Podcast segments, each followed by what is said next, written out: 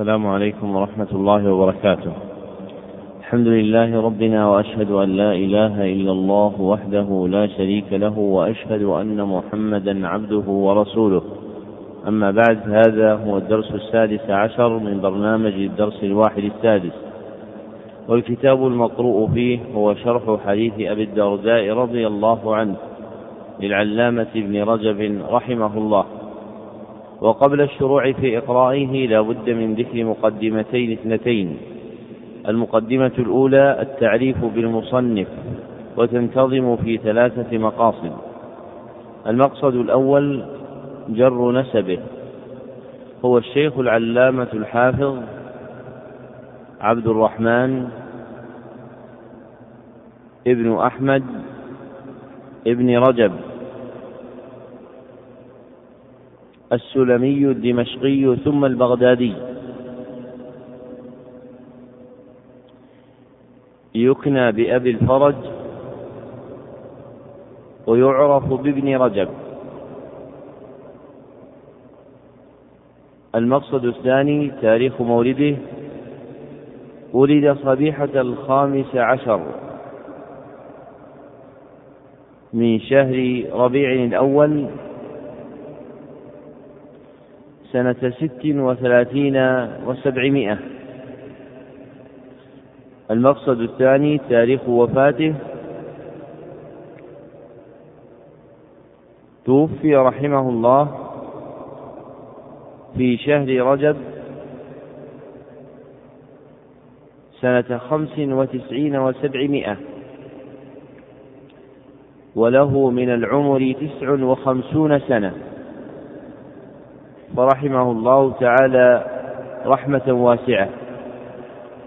المقدمة الثانية التعريف بالمصنف وتنتظم في ثلاثة مقاصد أيضا. المقصد الأول تحقيق عنوانه. اسم هذا الكتاب هو شرح حديث أبي الدرداء رضي الله عنه. فهو الاسم المثبت على النسخ الخطية.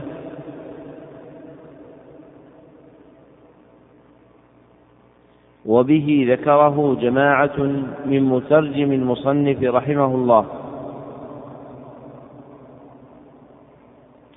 المقصد الثاني بيان موضوعه. موضوع هذا الكتاب هو شرح حديث نبوي.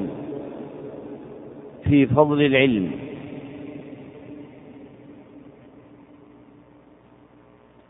المقصد الثالث توضيح منهجه سبق غير مرة. الإعلام بأن أبا الفرج بن رجب رحمه الله تعالى له عناية بشرح الأحاديث النبوية.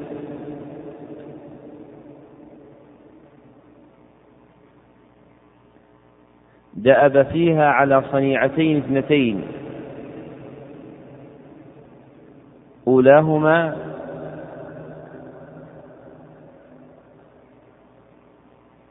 تقطيعه الحديث إلى جمل متتابعة.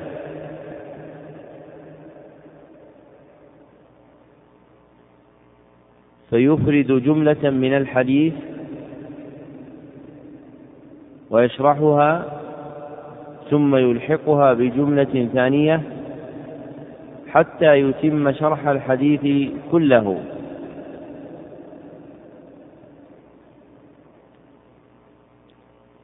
وثانيهما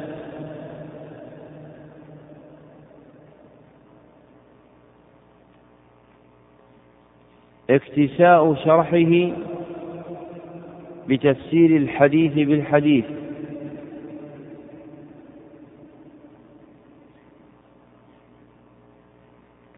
والإيراد للآثار والأشعار.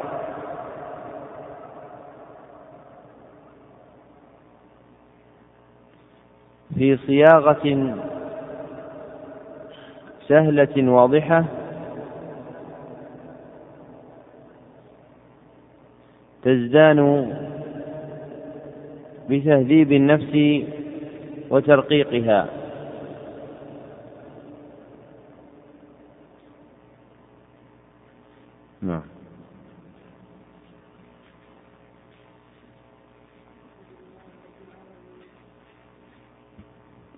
الحمد لله رب العالمين والصلاة والسلام على أشرف الأنبياء والمرسلين.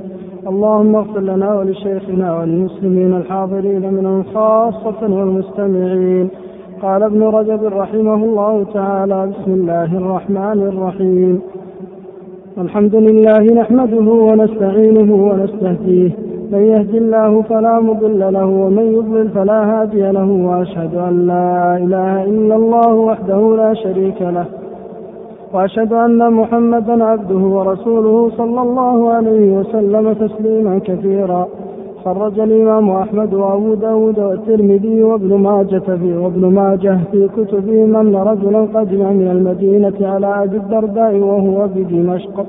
فقال ما أقدمك يا أخي؟ قال حديث بلغني أنك تحدث به عن رسول الله صلى الله عليه وسلم. قال أما جئت لحاجة؟ قال لا. قال أما قدمت لتجارة قال لا. قال ما جئت إلا في طلب هذا الحديث. قال نعم. قال فإني سمعت رسول الله صلى الله عليه وسلم يقول من سلك طريقا يلتمس فيه علما سلك الله له به طريقا إلى الجنة. وإن الملائكة تضع أجنحتها رضا لطالب العلم وإن العالم ليستغفر له من في السماوات ومن في الأرض حتى الحيتان في الماء. وفضل العالم على العابد كفضل القمر ليلة البدر على سائر الكواكب. وإن العلماء ورثة الأنبياء وإن الأنبياء لم يورثوا دينارا ولا درهما وإنما ورثوا العلم فمن أخذه أخذ بحظ وافر وكان السلف الصالح رضي الله عنهم لقوة رغبتهم في العلم والدين والخير يرتحل أحدهم إلى بلد بعيد لطلب حديث واحد يبلغه عن النبي صلى الله عليه وسلم. وقد رحل أبو أيوب الأنصاري من المدينة وقد رحل أبو أيوب الأنصاري من المدينة إلى مصر للقاء رجل من الصحابة بلغه عنه حديث يحدثه عن النبي صلى الله عليه وسلم. وكذلك فعل جابر بن عبد الله الأنصاري مع كثرة ما سمع من النبي صلى الله عليه وسلم من الحديث وروى.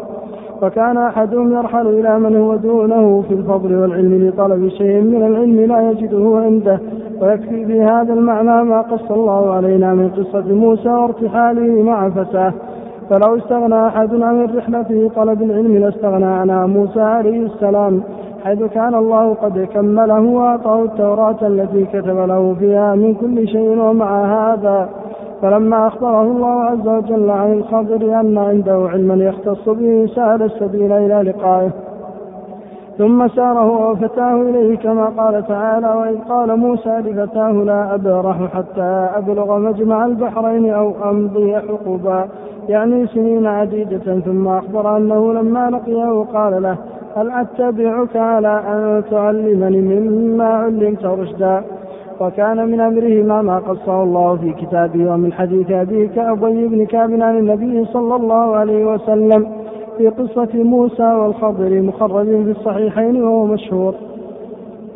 وكان ابن مسعود رضي الله تعالى عنه يقول والله الذي لا إله إلا هو ما أنزلت سورة من كتاب الله إلا وأنا أعلم أين نزلت ولا نزلت آية من كتاب الله إلا وأنا أعلم فيما أنزلت. ولو أعلم أحدا أعلم مني بكتاب الله تعالى تبلغه الإبل لركبت إليه وقال أبو الدرداء رضي الله تعالى عنه لو أعيتني آية من كتاب الله فلم أجد أحدا يفتحها علي إلا رجل ببرك الغماد لرحلت إليه. وبرك الغماد أقصى اليمن وخرج مسروق من الكوبة إلى البصرة لرجل يسأله عن آية من كتاب الله فلم يجد عنده فيها علما. فأخبر عن رجل من أهل الشام فرجع إلى الكوبة ثم خرج إلى الشام إلى ذلك الرجل في طلبها. ورحل رجل من الكوفة إلى الشام إلى أبي الدرداء رضي الله تعالى عنه يستفتي به يمين حلفا ورحل سعيد بن جبير من الكوفة إلى ابن عباس رضي الله تعالى عنه بمكة يسأل عن تفسير آية. ورحل الحسن إلى الكوفة إلى كعب بن عجرة رضي الله تعالى عنه يسأله عن قصته في فدية الأذى واستقصاء هذا الباب يطول. وحلف رجل يمينا فأشكلت على الفقهاء فدل على بلد فاستبعده فقيل له إن ذلك البلد قريب على من أهمه دينه وفي هذا إشارة إلى أن من أهمه أمر دينه كما أهمه أمر دنياه إذا حدثت له حادثة في دينه لا يجد من يسأله عنها إلا في بلد بعيد فإنه لا يتأخر عن السفر إليه ليستبرئ لدينه. كما أنه لو عرض له هناك كسب دنيوي لبادر السفر إليه. ابتدأ المصنف رحمه الله تعالى شرح هذا الحديث بسياق متنه تاما معزوا إلى جماعة من مخرجيه كأبي داود في السنن والترمذي في الجامع وابن ماجه وابن ماجه في السنن وأحمد في المسند. وهذا الحديث قد روي بإسناد يحتمل التحسين. وقد جزم بحسنه جماعة من الحفاظ منهم حمزة الكناني وابن حجر في فتح الباري والسخاوي في المقاصد الحسنة.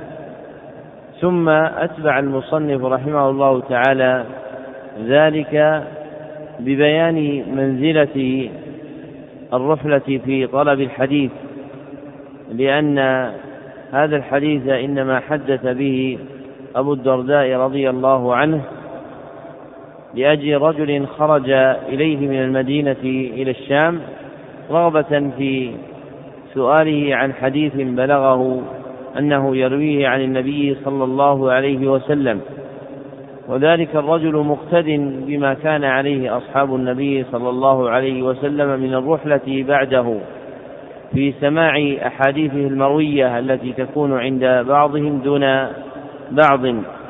ثم اضطرد هذا الأصل في عمل التابعين وأتباع التابعين حتى صار من خصائص نقل العلم في هذه الأمة الرحلة في طلبه بحيث صار أصلا في طلب علومهم لا يشاركهم فيه أحد من الأمم. فلا تعرف الرحلة في الطلب عند اليهود ولا عند النصارى ولا عند غيرهم من أصحاب الأديان السابقة كما عرفت عند أهل الإسلام. وقد صنفوا في بيان فضلها كتبا عدة من أشهرها كتاب الرحلة في الحديث للحافظ أبي بكر الخطيب ولهم في ذلك أخبار عجيبة فإنهم كانوا يرحلون لأجل الشيء اليسير. كما كانوا يرحلون لأجل حديث واحد أو لأجل تفسير آية واحدة أو للوقوف على حكم مسألة واحدة. وهم مقتدون في ذلك بما قصه الله سبحانه وتعالى عن رسول من أولي العزم هو موسى عليه الصلاة والسلام لما ارتحل مع فتاة يوشع بن نون إلى الخضر. عليه الصلاة والسلام وكان من خبرهما ما قص الله عز وجل علينا في سورة الكهف. ولإمام الدعوة محمد بن عبد الوهاب رحمه الله تعالى رسالة لطيفة في فوائد قصة موسى والخضر. ذكر فيها أشياء تتعلق بالرحلة في طلب العلم. ثم إن الحامل لأهل الإسلام على الخروج في طلب العلم والارتحال فيه هو اهتمامهم بحفظ هذا الدين. فقد تبلغ فقد كانت تبلغ همتهم في حفظ أمر الدين كما تبلغ همم عامة الناس في حفظ أمر الدنيا. ومن أهمه دينه فإنه يسترخص في سبيل ذلك الخروج من بلده والتغرب في سبيل تحصيل ما أراده. ومن لم يبالي بهذا فإنه لا يتحمل مشقة السفر. ولما كان الله عز وجل قد قضى بحفظ هذا الدين كما قال تعالى إنا نحن نزلنا الذكر وإنا له لحافظون يسر لأهل الإسلام هذا الأمر.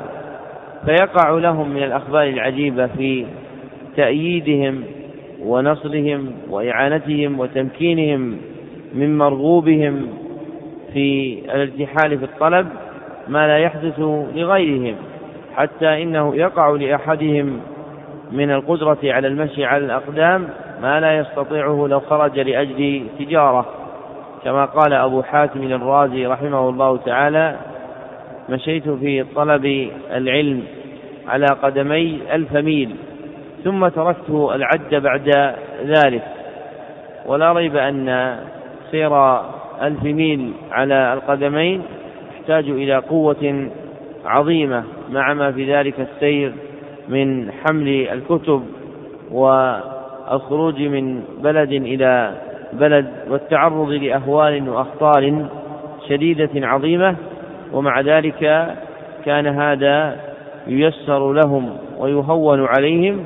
وما ذلك إلا لأجل التأييد الإلهي في حفظ هذا الدين. وسيأتي معنا في كلام الحافظ ابن رجب رحمه الله تعالى البيان الشافي لتيسير الله سبحانه وتعالى على من سلك لمن سلك طريقا يلتمس فيه علما مصداقا للأحاديث الواردة في ذلك. نعم. وفي هذا الحديث أن أبا الدرداء رضي الله تعالى عنه بشر من أخبره أنه رحل إليه لطلب الحديث بما سمعه من النبي صلى الله عليه وسلم في فضل العلم وطلبه. وهذا مأخوذ من قوله تعالى وإذا جاءك الذين يؤمنون بآياتنا فقل سلام عليكم كتب ربكم على نفسه الرحمة وقد ازدحم الناس مرة على باب الحسن البصري لطلب العلم فأسمعه ابنه كلاما فقال الحسن مهلا يا بني؟ ثم تلا هذه الآية وفي كتاب الترمذي وابن ماجه عن أبي سعيد رضي الله تعالى عنه أن النبي صلى الله عليه وسلم وصاهم بطلبة العلم والمتفقهين في الدين. وجاء زر بن حبيش إلى صفوان بن عسال رضي الله تعالى عنه في طلب العلم قال له بلغني أن الملائكة تضع أجنحتها لطالب العلم. وفي رواية أنه روى له ذلك عن النبي صلى الله عليه وسلم. وازدحم الناس مرة على باب ابن المبارك فقال حق لهم من ولاية سر من حق لهم من ولاية سرور الأبد. يغبطهم بازدحامهم على طلب العلم لأنه يؤدي إلى الخلود في النعيم المقيم. ولهذا تأسف معاذ بن جبل رضي الله تعالى عنه عند موته وبكى على مفارقة مجالس الذكر فقال إنما أبكي على ظمأ الهواجر وقيام ليل الشتاء ومزاحمة العلماء بالركب عند حلق الذكر. وينبغي للعالم أن يرحب بطلبة العلم ويوصيهم بالعمل. كما قال الحسن لأصحابه وقد دخلوا عليه مرحبا بكم وأهلا. حياكم الله بالسلام وأدخلنا وإياكم دار السلام. هذه علانية حسنة إن صبرتم وصدقتم وأيقنتم لا يكونن حظكم من لا يكونن حظكم من هذا الخير رحمكم الله أن تسمعوه بهذه الأذن فيخرج من هذه الأذن. فإنه من رأى محمدا صلى الله عليه وسلم فقد رآه غاديا ورائحا لم يضع إلى الله لبنة على لبنة ولا قصبة على قصبة. ولكن رفع له علم. ولكن رفع له علم فشمر إليه. الوحاء الوحاء. النجا النجا علامة أردون أبيتم ورب الكعبة كأنكم الأمر معا. أشار المصنف رحمه الله تعالى في هذه الجملة إلى أدب لازم من آداب التعليم في حق المعلمين وهو ملاحظة التبشير والتيسير على المتعلمين إذا وردوا عليه فإن هذا أدب كريم لأن العلم مبني على الرحمة والمناسب للرحمة ظهور التبشير والتيسير. كما قال الله عز وجل وإذا جاءك الذين يؤمنون بآياتنا فقل سلام عليكم كتب ربكم على نفسه الرحمة. فإن ظهور الرحمة في هذه الآية وقع من جهتين إحداهما مبادرتهم بالتسليم عليهم وثانيهما من إخبارهم بما كتب الله سبحانه وتعالى على نفسه من الرحمة. وإذا كان الوالد قد ورد لأجل طلب العلم فهو أحق الناس بإظهار ذلك فيظهر له اليسر والرحمة واللين واللطف كما كان النبي صلى الله عليه وسلم يصنع ذلك كما روى الشيخان من حديث مالك بن الحويرث رضي الله عنه قال قدمنا على رسول الله صلى الله عليه وسلم وكنا شبابا فأقمنا عنده عشرين ليلة وكان رحيما رفيقا فأخبر عن حاله صلى الله عليه وسلم معهم لما قدموا عليه لأجل طلب العلم وأخذ الدين وحمله إلى قومهم فكان صلى الله عليه وسلم بهم رفيقا لطيفا رحوما رحيما صلى الله عليه وسلم. وكان يوصي صلى الله عليه وسلم أصحابه بذلك. لذلك لما بعث معاذا وأبا موسى الأشعري رضي الله عنهما إلى اليمن أوصاهما بهذا فقال يسرا ولا تعسرا وبشرا ولا تنفرا وكانت هذه الوصية من النبي صلى الله عليه وسلم محل التقدير والعمل عند أصحابه فكانت عادتهم وطريقتهم اللطف والرحمة بالمتعلمين. ثم جرى على هذا من عقل هذه الوصية من علماء السلف رحمهم الله تعالى فكانوا أهل رفق ولطف ورحمة بالمتعلمين لأن العلم مبني على الرحمة وإذا كان مبنيا على الرحمة لم يصلح لمن جاء في طلبه إلا ملاقاته بمقتضى الرحمة من التبشير والتيسير واللطف. ولهذا جرى عمل المحدثين رحمهم الله تعالى على أن يكون أول مروي يتلقاه الراوي من شيخه هو حديث الرحمة الذي اصطلحوا على تسميته بعد ذلك بالمسلسل بالأولية فصار كل راو إذا وفد على شيخه لأجل الرواية طلب منه سماع هذا الحديث فيكون هذا الحديث هو أول حديث يسمعه الراوي من شيخه وهو حديث عبد الله بن عمرو رضي الله عنهما أن النبي صلى الله عليه وسلم قال الراحمون يرحمهم الرحمن تبارك وتعالى ارحموا من في الأرض يرحمكم من في السماء. فالتحديث بأجل بهذا الحديث كله لأجل تقرير أن العلم مبني على الرحمة. ولهذا فإن أهل العلم يجعلون مناط قلوبهم عند ذكره رعاية إقامة الرحمة بالمتعلم لما سأل التحديث بهذه الرواية. ومن لطيف ما يذكر في هذا المقام ما حدثني به أحد علماء دمشق وهو أحمد نصيب المحاميد رحمه الله أن عبد الحي الكتاني المسند المعروف لما دخل الشام فقدم على محدثها في ذلك الزمن وهو بدر الدين الحسني سأله أن يسمعه حديث الأولية. فصرف بدر الدين نظره عن هذا ولم يحدثه به وتشاغل بشيء آخر. ثم انفض المجلس ثم دخل عليه في مجلس آخر سأله أن يحدثه بحديث الرحمة. فقال نعم وحدثه بحديث الرحمة مع أن الحديث واحد لكنه أراد أن يرسخ في نفس هذا المسند الذي خرج لأجله أن المقصود هو معرفة ما انتظم في ذلك الحديث من المعنى وهو الرحمة فجعل تلقيبه بحديث الرحمة أولى من تلقيبه بالحديث المسلسل بالأولية. نعم. ولنشرع الآن في شرح حديث أبي الدرداء رضي الله عنه الذي رواه عن النبي صلى الله عليه وسلم. فقوله صلى الله عليه وسلم من سلك طريقا يلتمس به علما سلك الله له به طريقا إلى الجنة. وفي رواية أخرى سهل الله له به طريقا إلى الجنة. وفي صحيح مسلم عن أبي هريرة رضي الله تعالى عنه عن النبي صلى الله عليه وسلم قال من سلك طريقا يلتمس به علما سهل الله له به طريقا إلى الجنة. سلوك الطريق لالتماس العلم يحتمل أن يراد به السلوك الحقيقي وهو المشي بالأقدام إلى مجالس العلم ويحتمل أن يشمل ما هو أعم من ذلك من سلوك الطريق المعنوية. المؤدية إلى حصول العلم مثل حفظه ودراسته ومطالعته ومذاكرته والتفهم له والتفكر فيه ونحو ذلك من الطرق التي يتوصل بها إلى العلم. وأما قوله سهل الله له به طريقا إلى الجنة فإنه يحتمل أمورا منها أن يسهل الله لطالب العلم العمل.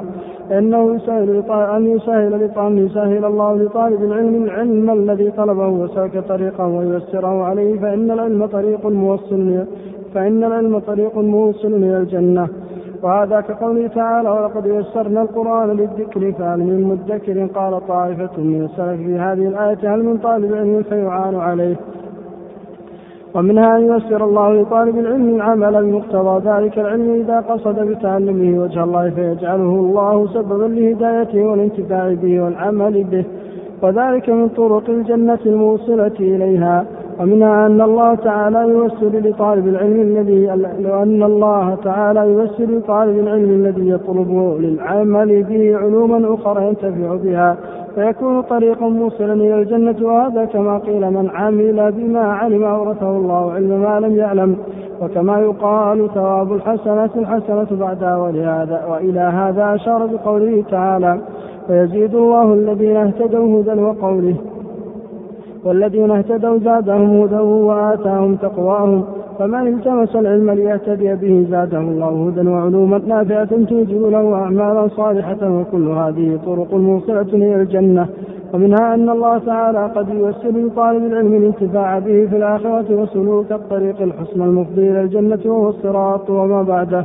وما قبله من الأهوال العظيمة والعقبات الشديدة الشاقة. وسبب تيسير طريق الجنة على طالب العلم إذا أراد به وجه الله عز وجل وطلب مرضاته. أن العلم يدل على الله من أقرب الطرق وأسهلها فمن سلك طريقا ولم يعوج عنه وصل إلى الله وإلى الجنة من أقرب الطرق وأسهلها. فتسهلت عليه الطرق الموصلة إلى الجنة كلها. في الدنيا وفي الآخرة ومن سلك طريقا يظنه طريق الجنة بغير علم فقد سلك أسر الطرق وأشقها. ولا يوصل إلى المقصود مع عسرة شديدة.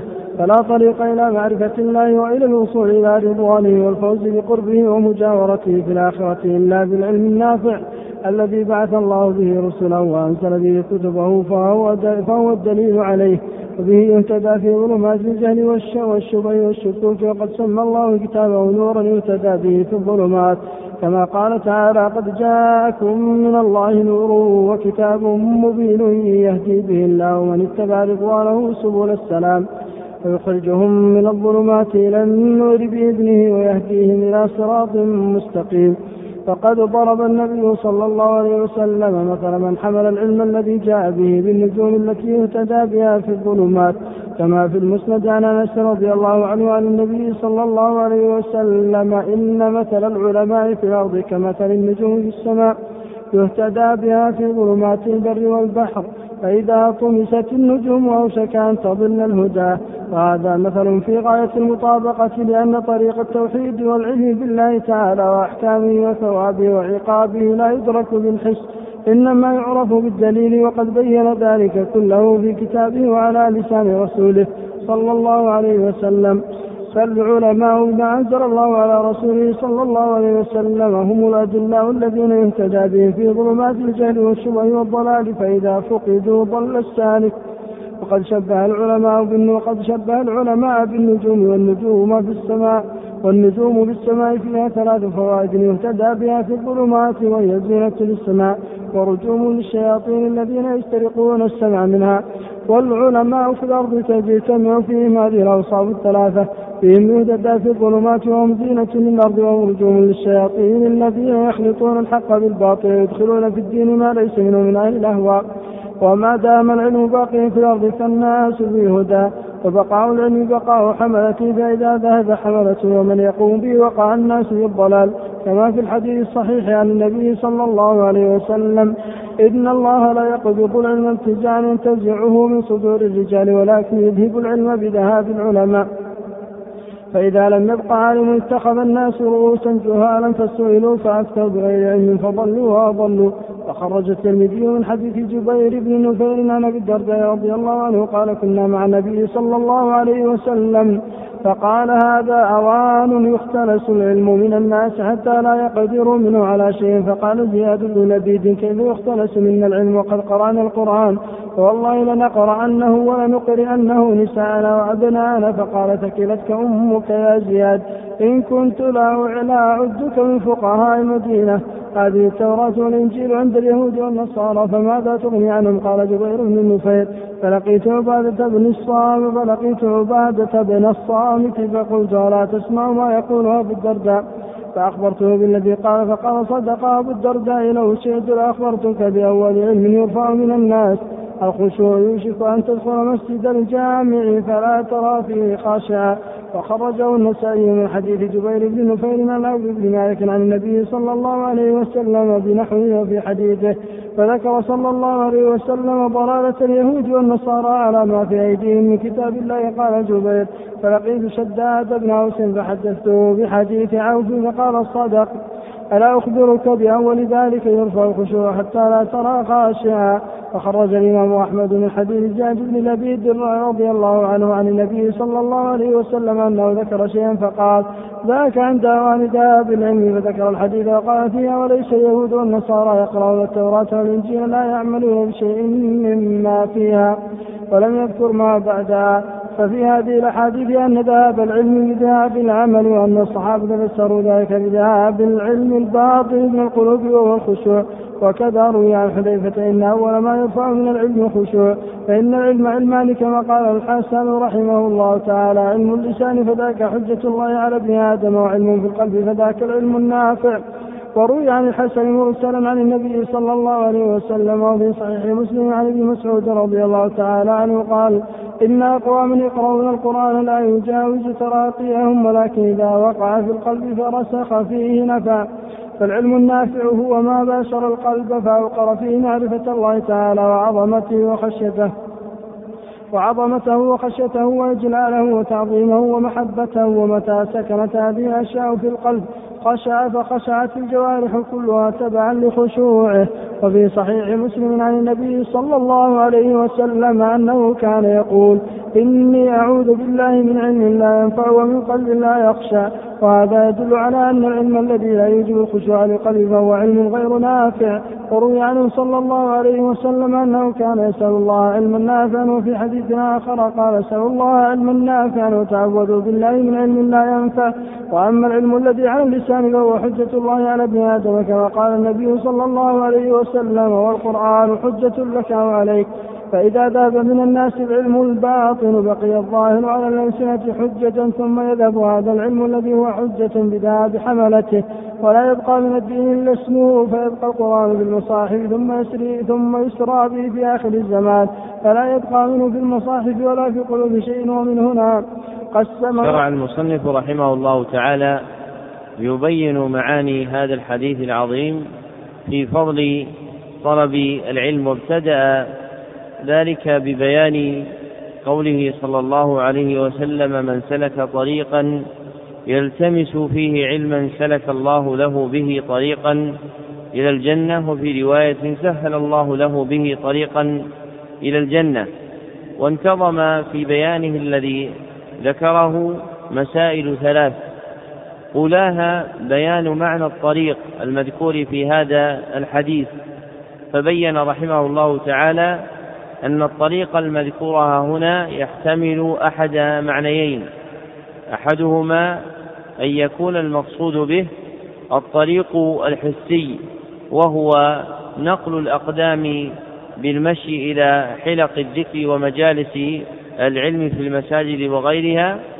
والثاني الطريق المعنوي والمراد به السبيل التي ينال بها العلم من حفظ وفهم وجمع لكتبه ونسخ لها فيحصل للعبد بذلك سلوك طريق توصل إليه إلا أن هذه طريق من جهة المعنى لا من جهة الحس.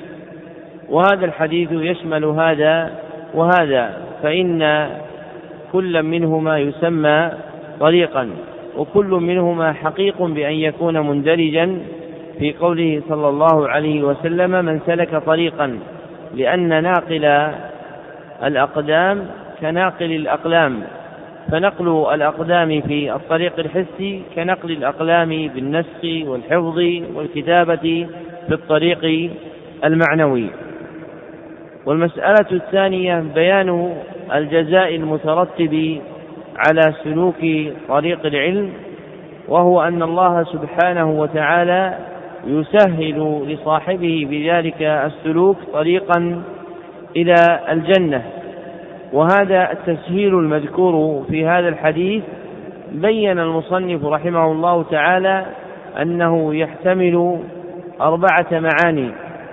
المعنى الأول أن يكون المراد بذلك هو تسهيل العلم فيسهل للعبد بسلوك طريقه الوصول إليه.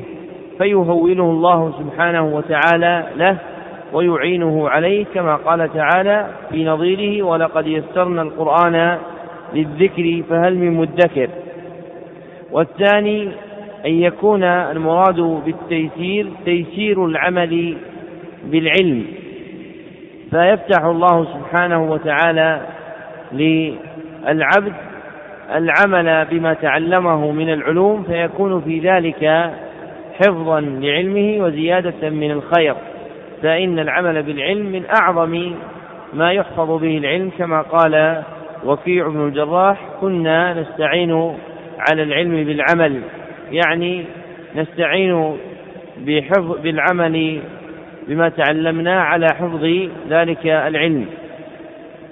والمعنى الثالث أن يكون المراد بالتسهيل الزيادة فيه.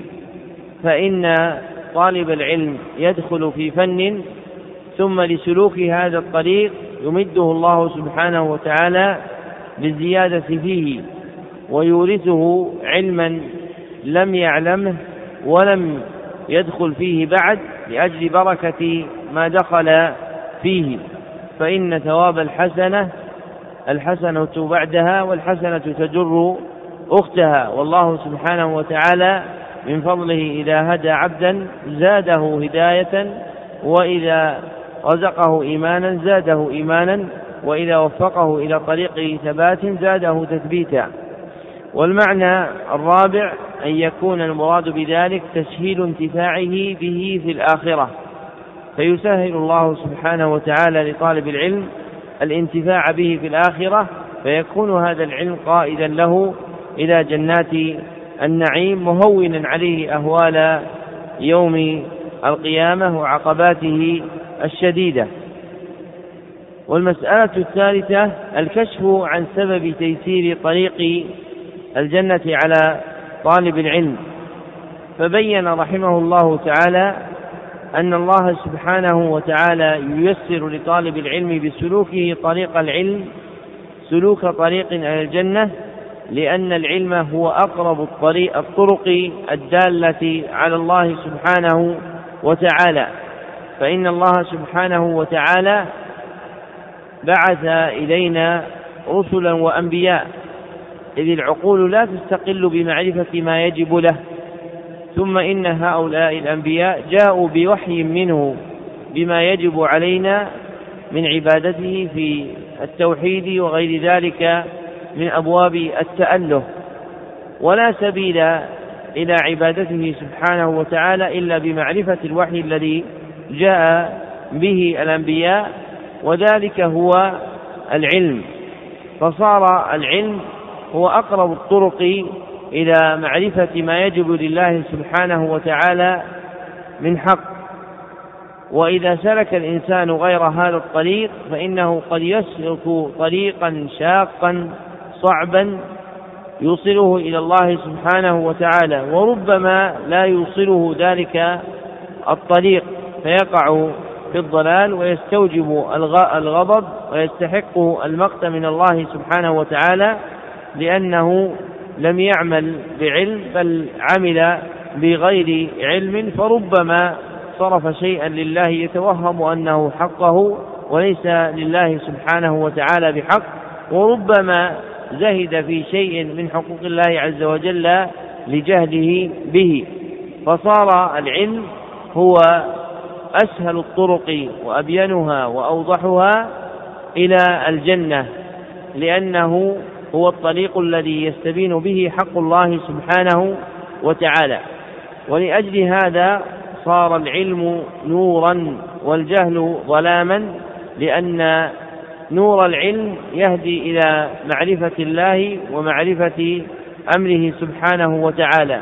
وأما الجهل فإنه يظلم على صاحبه الطريق فلا يهتدي إلى معرفة الله ولا إلى معرفة أمره. ومن هنا شاع في النصوص نسبة العلم إلى النور ونسبة الجهل إلى الظلام كما في الآية والأحاديث التي ذكرها المصنف رحمه الله تعالى.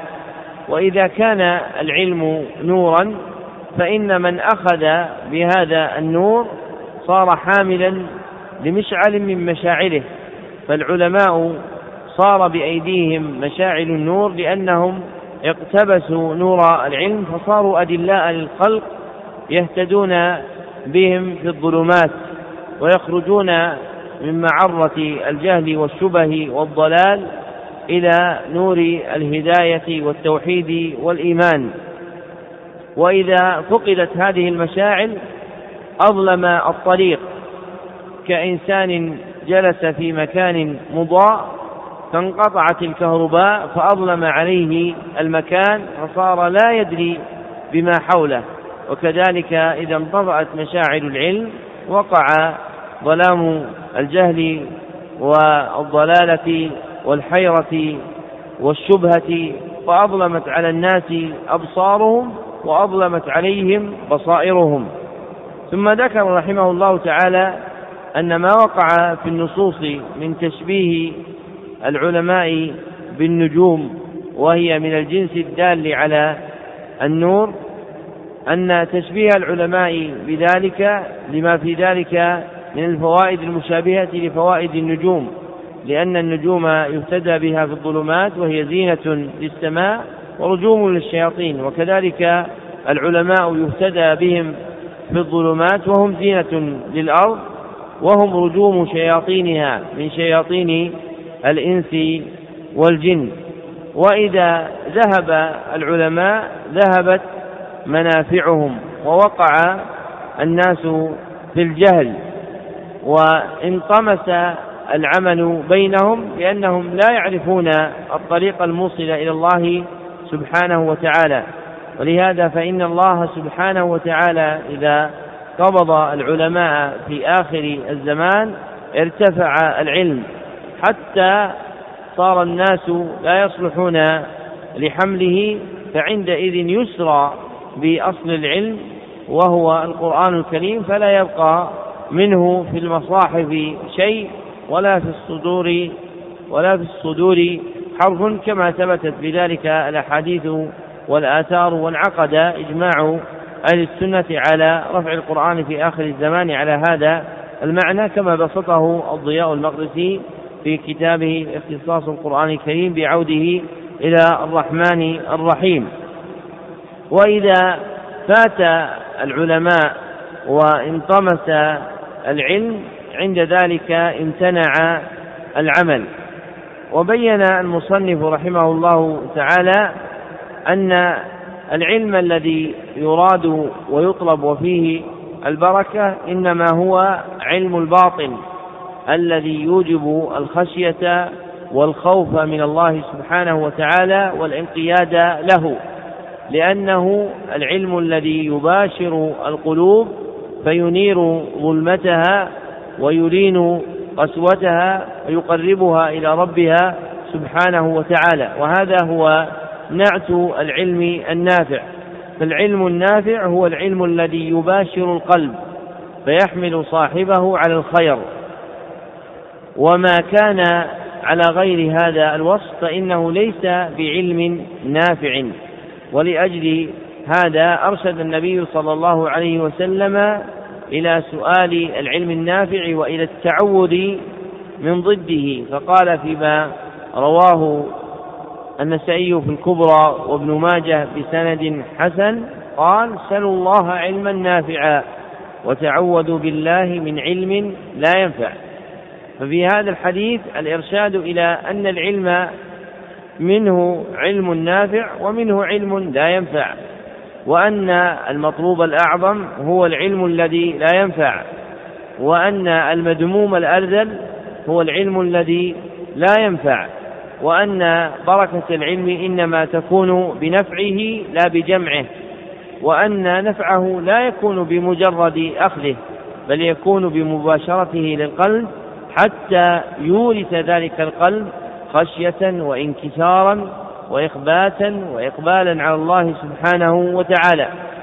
وأما العلم الذي لا يصل إلى شغاف القلب ولا يعمل عمله فيه وإنما يجري على اللسان فإنما يكون حجة لله سبحانه وتعالى على ابن آدم كما قال النبي صلى الله عليه وسلم فيما جاء في الصحيح والقرآن حجة لك أو عليك. فيكون حجة لك إذا كان حاملا لك على مقتضاه ويكون حجة عليك إذا كان على لسانك ولم يلامس مقتضاه قلبك فلم يكن له أثر من خشية وخشوع وإنابة وخوف وإقبال على الله عز وجل. نعم. ومن هنا قسم من قسم من العلماء العلم إلى باطن وظاهر فالباطن ما باشر القلوب فأثمر لها الخشية والخشوع والتعظيم والإجلال والمحبة والأنس والشوق. والظاهر ما كان على اللسان فيه فبه تقوم حجة الله على عباده وكتب وهب بن منبه إلى مكحول إنك امرؤ قد أصبت بما ظهر لك من علم الإسلام شرفا فاطلب بما بطن من علم الإسلام محبة وزلفى وفي رواية أخرى أنه كتب إليه إنك قد بلغت بظاهر علمك عند الناس منزلة وشرفا فاطلب بباطن علمك عند الله منزلة وزلفى. واعلم أن إحدى المنزلتين تمنع من الأخرى فأشار وهب أو فأشار وهب بعلم الظاهر إلى علم الفتاوى والأحكام والحلال والحرام والقصص والوعظ وهو ما يظهر على اللسان. وهذا العلم يوجب لصاحبه محبة الناس له وتقدمه عندهم فحذره من الوقوف عند ذلك. والركون إليه والالتفات إلى تعظيم الناس ومحبتهم. فإن من وقف مع ذلك فقد انقطع عن الله وانحجب بنظره إلى الخلق عن الحق وأشار بعلم الباطن إلى العلم الذي يباشر القلوب فيحدث لها الخشية والإجلال والتعظيم وأمره أن يطلب بهذا المحبة من الله والقرب منه والزلفى لديه. وكان كثير من السلف كسفيان الثوري وغيره يقسمون العلماء ثلاثة أقسام عالم بالله وعالم بأمر الله ويشيرون بذلك إلى أن من جمع بين هذين العلمين المشار إليهم الظاهر والباطن وهؤلاء أشرف العلماء وهم الممدوحون في قوله تعالى إنما يخشى الله من عباده العلماء وقوله إن الذين أوتوا العلم من قبله إذا يتلى عليهم يخرون للأذقان سجدا إلى قوله ويزيدهم خشوعا وقال كثير من السلف ليس العلم علم ليس العلم كثرة الرواية ولكن العلم الخشية فقال بعضهم كفى بخشية الله علما وكفى بالاغترار بالله جهلا ويقولون أيضا ويقول ويقولون أيضا عالم بالله ليس بعالم بأمر الله.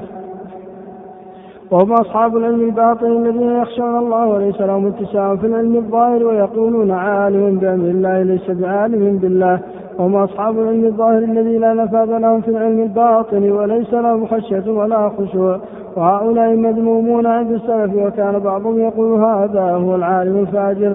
وهؤلاء الذين وقفوا مع ظاهر العلم ولم يصل العلم النافع إلى قلوبهم ولا شموا له رائحة غلبت عليهم الغفلة والقسوة والإعراض عن الآخرة والتنافس في الدنيا. ومحبة العلو فيها والتقدم بين أهلها. فقد منعوا إحسان الظن بمن وصل العلم النافع بمن وصل العلم النافع إلى قلبه فلا يحبونهم ولا يجالسونهم وربما ذموهم. وقالوا ليسوا بعلماء وهذا من خداع الشيطان وغروره ليحرمهم الوصول إلى العلم النافع الذي مدحه الله ورسوله. وسلف الأمة وأئمتها ولهذا كان علماء الدنيا يبغضون علماء الآخرة ويسعون في أذاهم جهدهم. كما سعوا في أبا سعيد بن المسيب والحسن وسفيان ومالك وأحمد وغيرهم من العلماء الربانيين وذلك لأن علماء الآخرة خلفاء الرسل وعلماء السوء فيه. وعلماء السوء فيهم شبه من اليهود وهم أعداء الرسل قتلة الأنبياء ومن يأمر بالقسط من الناس وهم أشد الناس عداوة وحسدا للمؤمنين. ولشدة محبتهم الدنيا لا يعظمون علما ولا دينا وإنما يعظمون المال والجاه والتقدم عند الملوك. كما قال بعض الوزراء للحجاج بن أرطاء إن لك دينا وإن لك فقها فقال الحجاج أفلا تقول إن لك شرفا وإن لك قدرا؟ فقال الوزير والله إنك لتصغر ما عظم الله وتعظم ما صغر الله وكثير ممن يدعي الباطل يتكلم فيه ويقتصر عليه يذم العلم الظاهر الذي هو الشرائع والأحكام والحلال والحرام ويطعن في أهله ويقولون هم محجوبون وأصحاب قشور وهذا يوجب القدح في الشريعة والأعمال الصالحة التي جاءت وهذا يوجب القدح في الشريعة والأعمال الصالحة التي جاءت الرسل بالحث عليها والاعتناء بها. فربما انحل بعضهم عن التكاليف وادعى أنها للعامة وأما من وصل فلا حاجة له إليها وأنها حجاب له. وهؤلاء كما قال الجنيد, الجنيد وغيره من العارفين وصلوا ولكن إلى سقر. وهذا من أعظم خداع الشيطان وغروره لهؤلاء لم يزل يتلاعب بهم حتى أخرجهم عن الإسلام.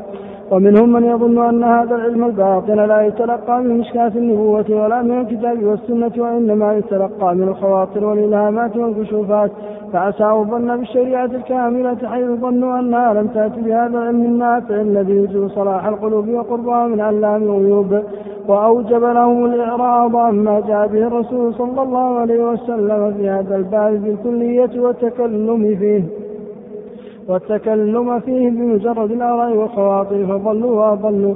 فظهر بهذا أن أكمل العلماء وأفضلهم العلماء بالله وبأمره الذين جمعوا بين العلمين وتلقوهما معا وتلقوهما معا من الوحيين عن الكتاب والسنة وعرضوا كلام الناس بالعلمين معا على ما جاء في الكتاب والسنة. فما وافق قبلوه وما خالف ردوه وهؤلاء خلاصة الخلق وهم أفضل الناس بعد وهم خلفاء الرسل حقا. وهؤلاء كثير بالصحابة كالخلفاء الأربعة ومعاذ وأبي الدرداء. وسلمان وابن مسعود وابن عمر وابن عباس وغيرهم. وكذلك في من بعدهم كالحسن وسعيد بن المسيب وعطاء وطاووس ومجاهد وسعيد بن جبير النخعي ويحيى بن أبي كثير. وفي من بعدهم كالثوري والأوزاعي وأحمد وغيرهم من العلماء الربانيين قد سماهم علي بن أبي طالب رضي الله تعالى عنه. العلماء الربانيين يشير إلى أنهم الربانيون الممدوحون في غير موضع من كتاب الله عز وجل فقال الناس ثلاثة عالم رباني ومتعلم على سبيل نجاة وهمج رعاع ثم ذكر كلاما طويلا وصف فيه علماء السوء والعلماء الربانيين وقد شرحناه في غير هذا الموضع. بعد أن بين المصنف رحمه الله تعالى أن العلم علمان علم نافع وعلم غير نافع وحقق أن العلم النافع هو علم الباطن وأن العلم غير النافع هو علم الظاهر. ونبه على أن المراد بعلم الباطن هو العلم الذي يلامس القلب فيورث صاحبه الخشية والخوف من الله سبحانه وتعالى ويجعل فيه محبة الله ورجاءه والإقبال عليه والوثوق بوعده والخوف من وعيده ذكر أن هذا جر إلى ترتيب العلماء على طبقات ثلاث. فالطبقة الأولى عالم بالله عالم بأمر الله والطبقة الثانية عالم بأمر الله غير عالم بالله والطبقة الثالثة عالم بأمر الله غير عالم بالله. وهذه الطبقات الثلاث جاءت في كلام جماعة من السلف رحمهم الله تعالى منهم سفيان الثوري وغيره فالطبقة الأولى هي طبقة كمل الخلق من أصحاب النبي صلى الله عليه وسلم وأئمة الهدى المقتدى بهم ممن كان له معرفة بالله سبحانه وتعالى وتعظيمه وإجلاله ودرك ما له من الكمالات وما يلزم له من العبودية والإقرار بالربوبية مع معرفة أحكام الشرع في العبادات والأقوال والأعمال والعقائد. وراء ذلك طبقة ثانية وهي طبقة قوم شغلوا بالعلم بأمر الله دون العلم بالله وهم مشغولون بالعلم الظاهر كأحكام الحلال والحرام. ووراء هؤلاء طبقة تقابلهم وهم المشغولون بعلم الباطن من أحوال القلوب وعلل النفوس وآفاتها دون علم بما يلزمهم من أحكام الشرع في الحلال والحرام. وما أخذت طائفة بشيء دون شيء إلا ضلت. فإن الآخذين بعلم الظاهر وهو الواقف مع العلم بأمر الله قد حرموا المعرفة التامة لله سبحانه وتعالى في قلوبهم. كما أن الذين اشتغلوا بمعرفة الله عز وجل والنظر في دقائق القلوب وأحوالها وتقلبات النفوس وآفاتها حرموا معرفة ما ينبغي من عبادة الله سبحانه وتعالى فضل هؤلاء وضل هؤلاء. والناجون هم كمل الخلق المقتدون بطريقة النبي صلى الله عليه وسلم في رعاية العلم بالله والعلم بأمره سبحانه وتعالى. فيجعلون في قلوبهم طلب تعظيم الله وإجلاله ومعرفته والاطلاع على جليل أفعاله وجميل صفاته كما يشتغلون بمعرفة ما أوجب الله سبحانه وتعالى عليهم من أحكام الظاهر في الحلال والحرام وأبواب الديانة. ويكون لهؤلاء الكمل من المنصب والحظوة عند الله سبحانه وتعالى وعند خلقه ما لا يكون لغيرهم فيحصل النفع بهم أكثر من الانتفاع بغيرهم ويكون لهم من المقام الحميد ما لا يكون لغيرهم وهؤلاء هم علماء الآخرة على الحقيقة. وأما الأولون فإنهم وإن عرفوا أمر الله عند طائفة أو عرفوا الله سبحانه وتعالى عند طائفة أخرى فهؤلاء على الحقيقة إنما هم علماء الدنيا لأنهم لا يحملون علما نافعا بل يحملون علما قاصرا عن النفع فقد أخلت كل طائفة بما يجب عليها من أمر الله سبحانه وتعالى أو معرفته عز وجل. نعم. والمقصود ها هنا أن التماس العلم سبب موصل إلى الجنة وفي الحديث المعروف عن النبي صلى الله عليه وسلم إذا مررتم برياض الجنة فارتعوا. قالوا وما رياض الجنة؟ قال حلق الذكر وكان ابن مسعود رضي الله تعالى عنه إذا ذكر هذا الكلام يقول أما إني لا أعني القصاص ولكن خلق الفقه وروي عن أنس رضي الله عنه معناه أيضا وقال عطاء الخرساني مجالس الذكر مجالس الحلال والحرام. كيف تشتري وتبيع وتصلي وتصوم وتنكح وتطلق وتحج وأشبه هذا؟ وقال يحيى بن أبي كثير درس الفقه صلاته. وكان أبو السوار العدوي في حلقة يتذاكرون العلم ومعهم فتى شاب فقال لهم قولوا سبحان الله والحمد لله فغضب أبو السوء أبو السوار وقال ويحك في أي شيء كنا اذا والمراد بهذا أن مجالس الذكر لا تختص بالمجالس التي يذكر بها اسم الله بالتسبيح والتكبير والتحميد ونحوه. بل تشمل ما ذكر فيه ما ذكر فيه أمر الله ونهيه وحلاله وحرامه وما يحبه ويرضاه. فإنه ربما كان هذا الذكر أنفع من ذلك لأن معرفة الحلال والحرام واجبة في الجملة على كل مسلم. بحسب ما يتعلق به في ذلك وأما ذكر الله باللسان فإن أكثره يكون تطوعا وقد يكون واجبا كالذكر بالصلوات المكتوبة. وأما معرفة ما أمر الله به ونهى عنه وما يحبه ويرضاه وما يكرهه وينهى عنه فيجب على كل من احتاج إلى شيء من ذلك أن يتعلمه. ولهذا روي طلب العلم فريضة على كل مسلم فإنه يجب على كل مسلم معرفة ما يحتاج إليه في دينه كالطهارة والصلاة والصيام. ويجب على من له مال معرفة ما يجب عليه في ماله من زكاة ونفقة وحج وجهاد. وكذلك يجب على كل من يبيع ويشتري أن يتعلم ما يحل ويحرم من البيوع. كما قال عمر رضي الله تعالى عنه لا بيع في سوقنا إلا من قد فقه في الدين.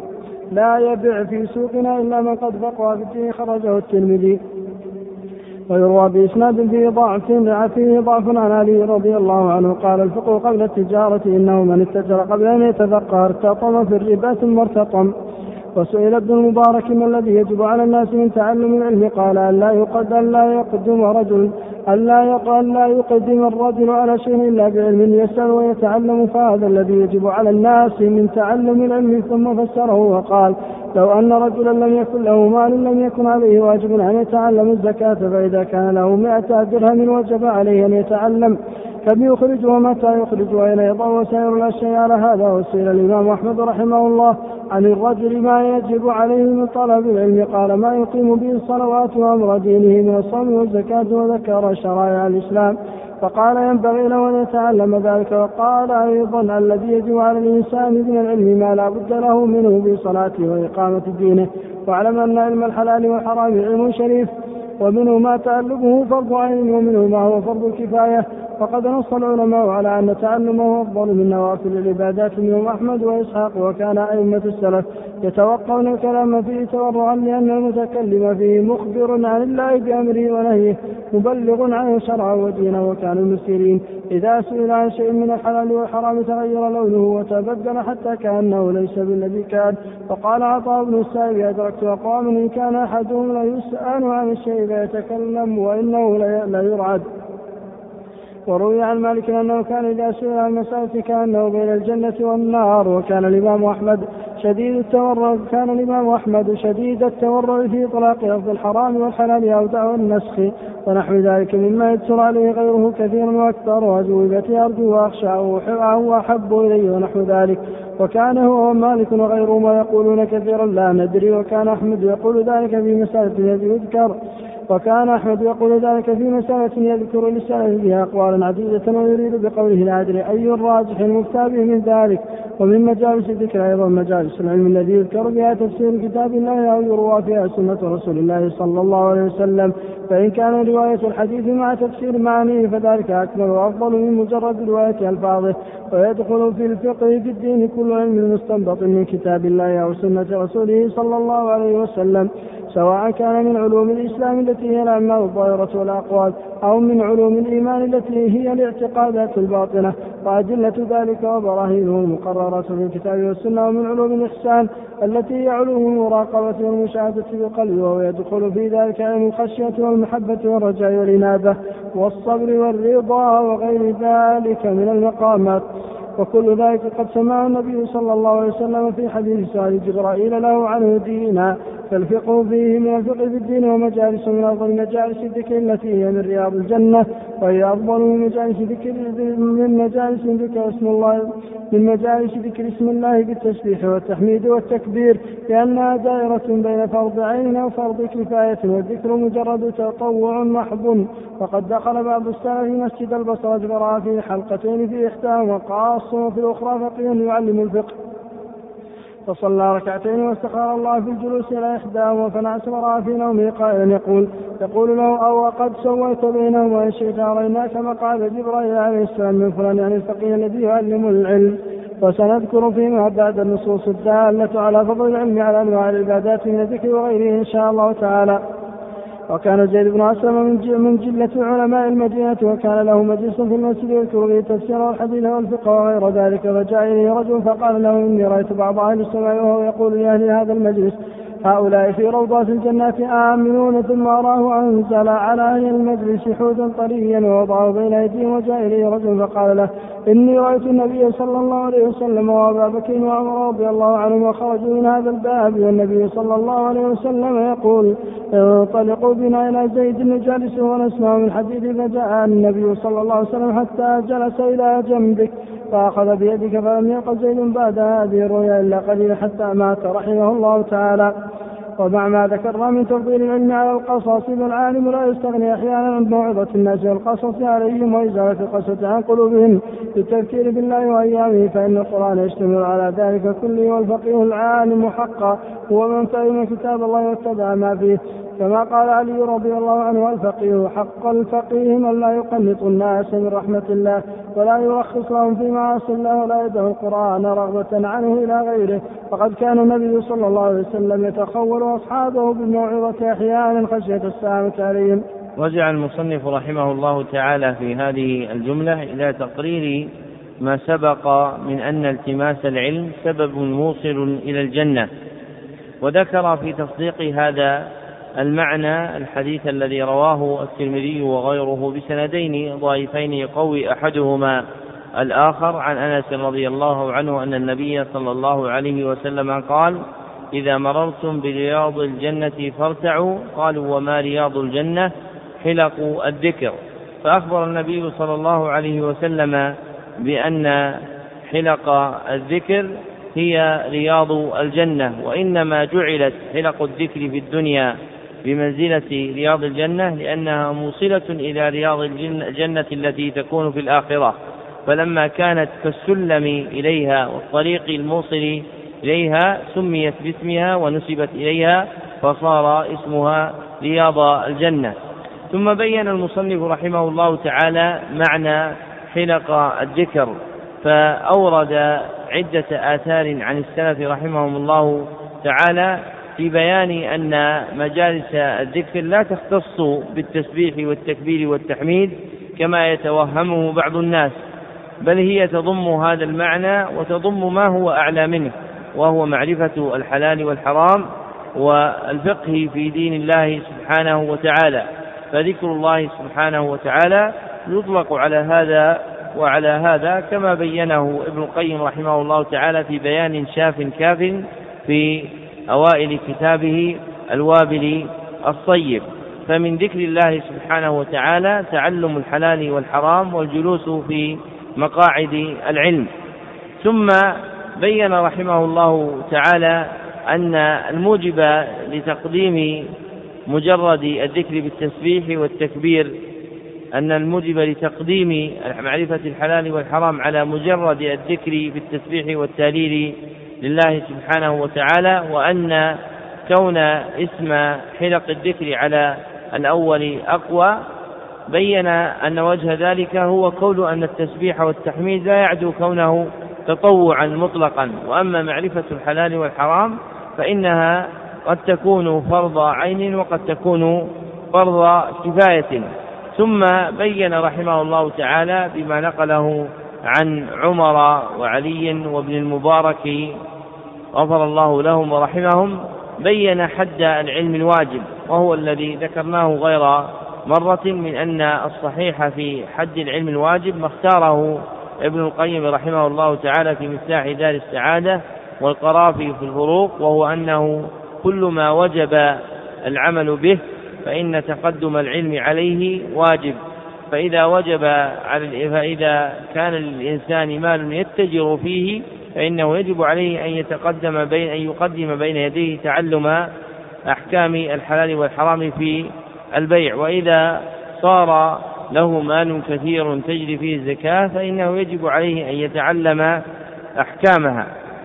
وقد كان السلف رحمهم الله تعالى يعظمون معرفة الحلال والحرام ويتورعون في ذلك ويتوقون من الكلام فيه ورعا ونقل المصنف رحمه الله تعالى في ذلك آثارا حسانا. ومن مجالس الذكر أيضا غير مجالس معرفة الحلال والحرام مجالس العلم التي يذكر فيها تفسير كتاب الله أو تروى فيها سنة رسول الله صلى الله عليه وسلم. سواء اقترنت تلك الرواية بمعرفة ما فيها من الأحكام والتفقه فيها والاستنباط منها أو كانت رواية مجردة كجلوس المقرئ ليعلم الناس القرآن أو إملاء المحدث الأحاديث ليروونها عن النبي صلى الله عليه وسلم وإذا زاد على ذلك العناية بالاستنباط والفهم وحسن الاستدلال من معاني الكتاب والسنة كان ذلك أكمل في تقديم علمهما على علم غيرهما وانتفاع الناس بهذه العلوم. ثم ذكر رحمه الله تعالى أنه مع ما تقدم من تفضيل العلم على مجرد الوعظ والقص على الناس فإن العالم الكامل لا يزال يتعاهد أصحابه بوعظهم وإرشادهم ونصحهم وإزالة القسوة عن قلوبهم بتذكيرهم بالله سبحانه وتعالى. والعلم في أصله ملين للقلب مقرب إلى الله سبحانه وتعالى. لكن لما تكدرت العلوم بذكر الخلافيات وبيان وجوه الترجيحات مما لم يكن في الصدر الأول صار العلم مورثا نوع قسوة كما ذكر ذلك ابن الجوزي رحمه الله تعالى في كتابه صيد الخاطر فقال تأملت العلم والميل إليه والتشاغل به فإذا هو يقوي فإذا هو يقوي القلب قوة تميل به إلى نوع قساوة. انتهى كلامه. وليس مراد ابن الجوزي العلم الذي كان عليه الصدر الأول ولكن المراد به العلم الذي انتهى إليه الناس في هذه الأزمنة المتأخرة لما كثر الخلاف والنزاع والشقاق واحتيج إلى الترجيح والرد والإبطال في أبواب العقائد والأحكام فعند ذلك صار في العلم هذا النوع من القوة الذي يجر إلى القسوة. ولم يكن هذا موجودا في علوم الأوائل من السلف الصالح رحمهم الله تعالى.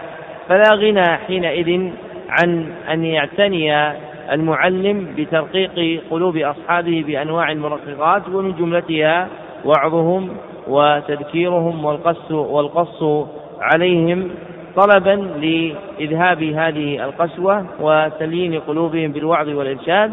وقد كان هذا هدي النبي صلى الله عليه وسلم فإنه كان يتخول أصحابه بالموعظة كما ثبت في الصحيح. ولذلك فإنك تجد في كلام العلماء الكاملين مهما تكلموا في فن من الفنون سواء في فن التفسير أو الحديث أو العقيدة أو غيرها تجد في كلامهم من المعاني الجليلة في وعظ العبد وطلب إلانة قلبه وغرس خشية الله عز وجل وخوفه به تجد في ذلك لهم شيئا عظيما كما تجد ذلك في كلام شيخ الإسلام ابن تيمية رحمه الله تلميذ ابن القيم وحفيده بالتلمذة ابن رجب. وعلامة القصيم عبد الرحمن بن ناصر بن سعدي رحمهم الله تعالى. فيحصل الانتفاع بكلام هؤلاء أكثر من الانتفاع بكلام غيرهم لأنهم يشوبون معارفهم وعلومهم بالوعظ والقص والتذكير بعظمة الله سبحانه وتعالى وإجلاله وخشيته. وإذا كان هذا الأصل موجودا عند المعلم فإنه يحصل الانتفاع بعلمه حتى وإن علم في العلوم التي يتوهم الناس أنه لا مدخل للوعظ فيها. فعلم العربية ربما حضر الإنسان مجالس كثيرة للنحو وهو لا يسمع في كلام معلمه ما يقربه إلى الله سبحانه وتعالى. وإنما صار هذا من سماتهم لأنهم شغلوا بزيد وعمر عن ضرب الأمثلة من كلام الله وكلام رسوله صلى الله عليه وسلم. ومن هنا نفر جماعة من الصدر الأول. من علوم العربية لأن فيها الاشتغال بمثل هذا مما لا ينتفع به. كما قيل للقاسم بن مخيمرة لما أراد تعلم النحو قل ضرب زيد عمرا فقال لم ضربه؟ فقال المعلم هكذا المثال. فقال شيء أوله كذب وآخره بغي لا حاجة لي فيه. ومعنى أوله كذب أنهم يتوسعون في الأمثلة وإنما هذا في صورة الكذب وليس حقيقة الكذب لأن المثال يعلم بأنه ليس بحقيقة. وآخره بغي لأن هذه العلوم إذا خرجت من غير تليين القلوب تورث أصحابها كبرا. ولذلك قال أبو بكر ابن الأنباري وهو أحد أهل العربية تأملت الفسق فوجدته في الأدباء يعني في المشتغلين بالعربية لأن اشتغالهم بها يجرهم إلى المجون ومن تأمل في سير المشتغلين بالعربية وجد ذلك. وقل مثل هذا في علم أصول الفقه فإن من نظر إلى بعض تراجم أعلامه وجد فيهم من قسوة القلب والبعد عن الله سبحانه وتعالى شيئا عظيما. وقل فوق هذا في من يشتغل بالعلوم العقلية المحضة كالمنطق والفلسفة فيحدث له من قسوة القلب بسبب ما سماه علما ما يعلمه إلا الله سبحانه وتعالى. ولو كسيت هذه العلوم بما كان عليه السلف رحمهم الله تعالى من رعاية الوعظ والقص وإصلاح النفوس وتليين القلوب لانتفع الناس بهذه المعارف والعلوم. فلو أن المعلم إذا أراد أن يشرح باب الإعراب لأصحابه ذكرهم بما جاء عن مالك رحمه الله تعالى أنه قال أعربنا في كثير من كلامنا فلم نلحن ولحنا في كثير من أعمالنا فلم نعرب وإذا أراد المرء أن ينشر ما في كلام مالك رحمه الله تعالى من العناية بالعمل والحرص على القيام به والوفاء بما أوجب الله سبحانه وتعالى والحذر من الخروج عن مقتضى العلم لئلا يزيغ الإنسان فيلحن فيلحن في عمله لوجد في ذلك معان كثيرة. والمقصود أنه كلما وصلت هذه العلوم بالقرآن والسنة كلما انتفع الناس بها لأن للعلم لأن للعلم الوارد في القرآن والسنة من النور والسناء والبهاء. في النفوس ما لا يكون لكلام غير غير لما لا يكون لكلام غير الله وغير رسوله صلى الله عليه وسلم. وانظر الفرق إذا طلعت كتابا في النحو بين من يضرب مثالا في كل باب بعمر وزيد وبين من يذكر في كل باب أمثلة من الكتاب والسنة فإن انتفاع الإنسان بالثاني أكثر بأضعاف من انتفاعه في الأول. قوله صلى الله عليه وسلم وإن الملائكة لتضع أجنحتها لطالب العلم رضا بما يصنع. فخرج ابن ماجه من حديث زيد بن حبيش قال أتيت صفوان بن عس صفوان بن عسان فقال ما جاء بك قلت أطلب العلم. قال فإني سمعت رسول الله صلى الله عليه وسلم يقول ما من خارج يخرج من بيته في طلب العلم إلا وضعت له الملائكة أجنحتها رضا بما يصنع. وخرجه الترمذي وغيره موقوفا على صفوان. وقد اختلف الناس في تأويل وضع الملائكة أجنحتها فمنهم من حمله على ظاهره وأن المراد فرش الأجنحة وبسطها وبسطها لطلاب العلم لتحملهم عليه لتحملهم عليها إلى مقاصدهم من الأرض التي يطلبون فيها العلم إعانة لهم على الطلب وتيسيره عليهم.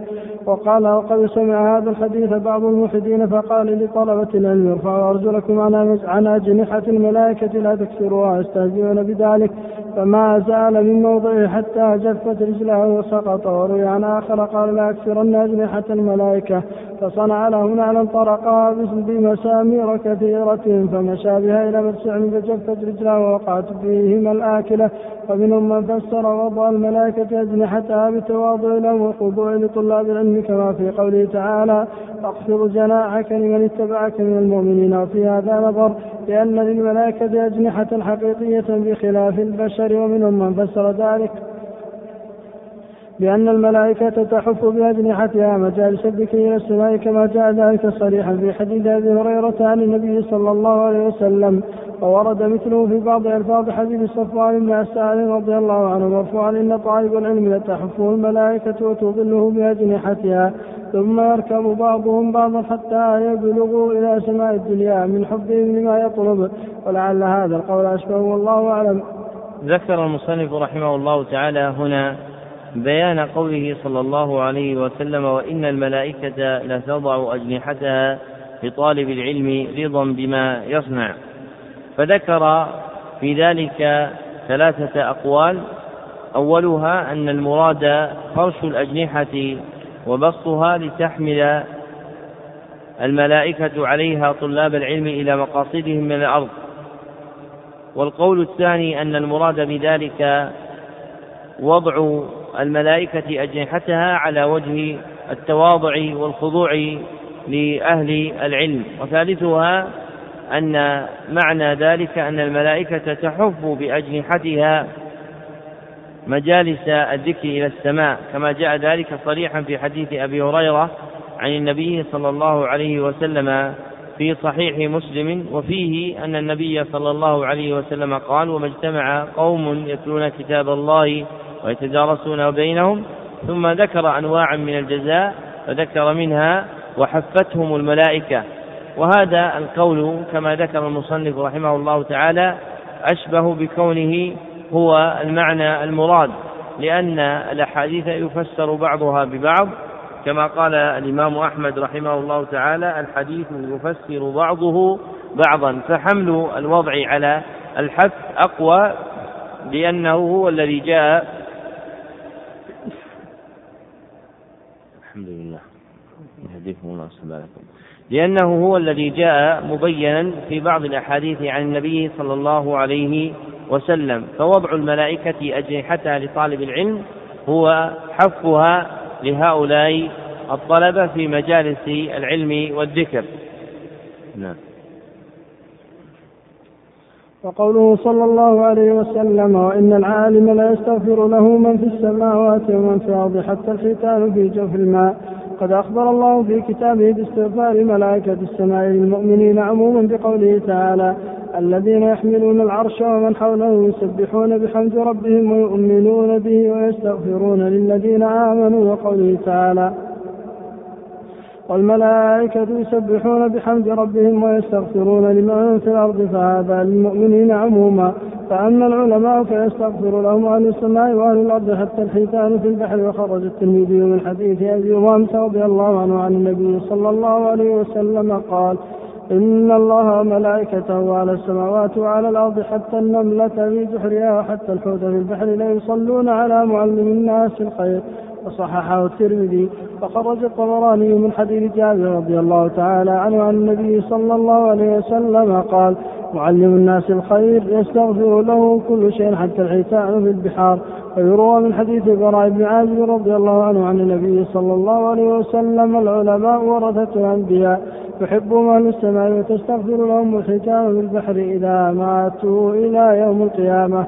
وورد الاستغفار أيضا لطالب العلم ففي مسند الإمام أحمد عن عن قبيصة بن مخارق. قال أتيت النبي صلى الله عليه وسلم فقال ما جاء بك؟ قلت كبر سني ورق عظمي وأتيتك لتعلمني ما ينفعني الله به. قال يا قبيصة ما يا قبيصة ما مررت بحجر ولا شجر ولا مدر إلا استغفر لك. فقد دل قوله تعالى يا أيها الذين آمنوا اذكروا الله ذكرا كثيرا وسبحوه بكرة وأصيلا. هو الذي يصلي عليكم وملائكته ليخرجكم من الظلمات إلى النور. على أن الله وملائكته يصلون على أهل الذكر والعلم من والعلم من أفضل أنواع الذكر كما سبق تقريره. وخرج الحاكم من حديث سليم بن عامر قال جاء رجل إلى أبي أمامة رضي الله عنه فقال يا أبا أمامة إني رأيت في منامي كأن الملائكة تصلي عليك كلما دخلت وكلما خرجت وكلما قلت وكلما جلست. فقال أبو أمامة اللهم غفرا دعونا دعونا عنكم وعنك وأنتم لو شئتم لصلت عليكم الملائكة ثم قرأ يا أيها الذين آمنوا اذكروا الله ذكرا كثيرا وسبحوا بكرة وأصيلا هو الذي يصلي عليكم وملائكته ليخرجكم من الظلمات إلى النور. وقد ذكر بعضهم السر واستغفار دواب الأرض للعلماء وهو أن العلماء يأمرون الناس بالإحسان إلى المخلوقات كلها وبإحسان قتل ما يجوز قتله أو ذبحه من الحيوانات.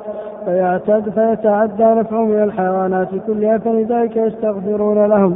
ويظهر فيه معنى آخر وهو أن سائر المخلوقات مطيعة لله قانتة له.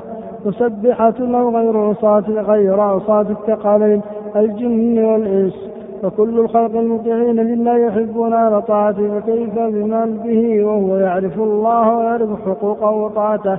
فمن كانت هذه صفته فإن الله يحبه ويزكيه ويثني عليه ويأمر عباده من أهل السماء وأرض سائر خلقه بمحبته والدعاء له وذلك وصلاته عليهم ويجعل لهم المودة في قلوب عباده المؤمنين. كما قال تعالى إن الذين آمنوا وعملوا الصالحات سيجعل لهم الرحمن ودا. ولا تختصوا محبته بالحيوانات وارتحبوا الجمادات أيضا.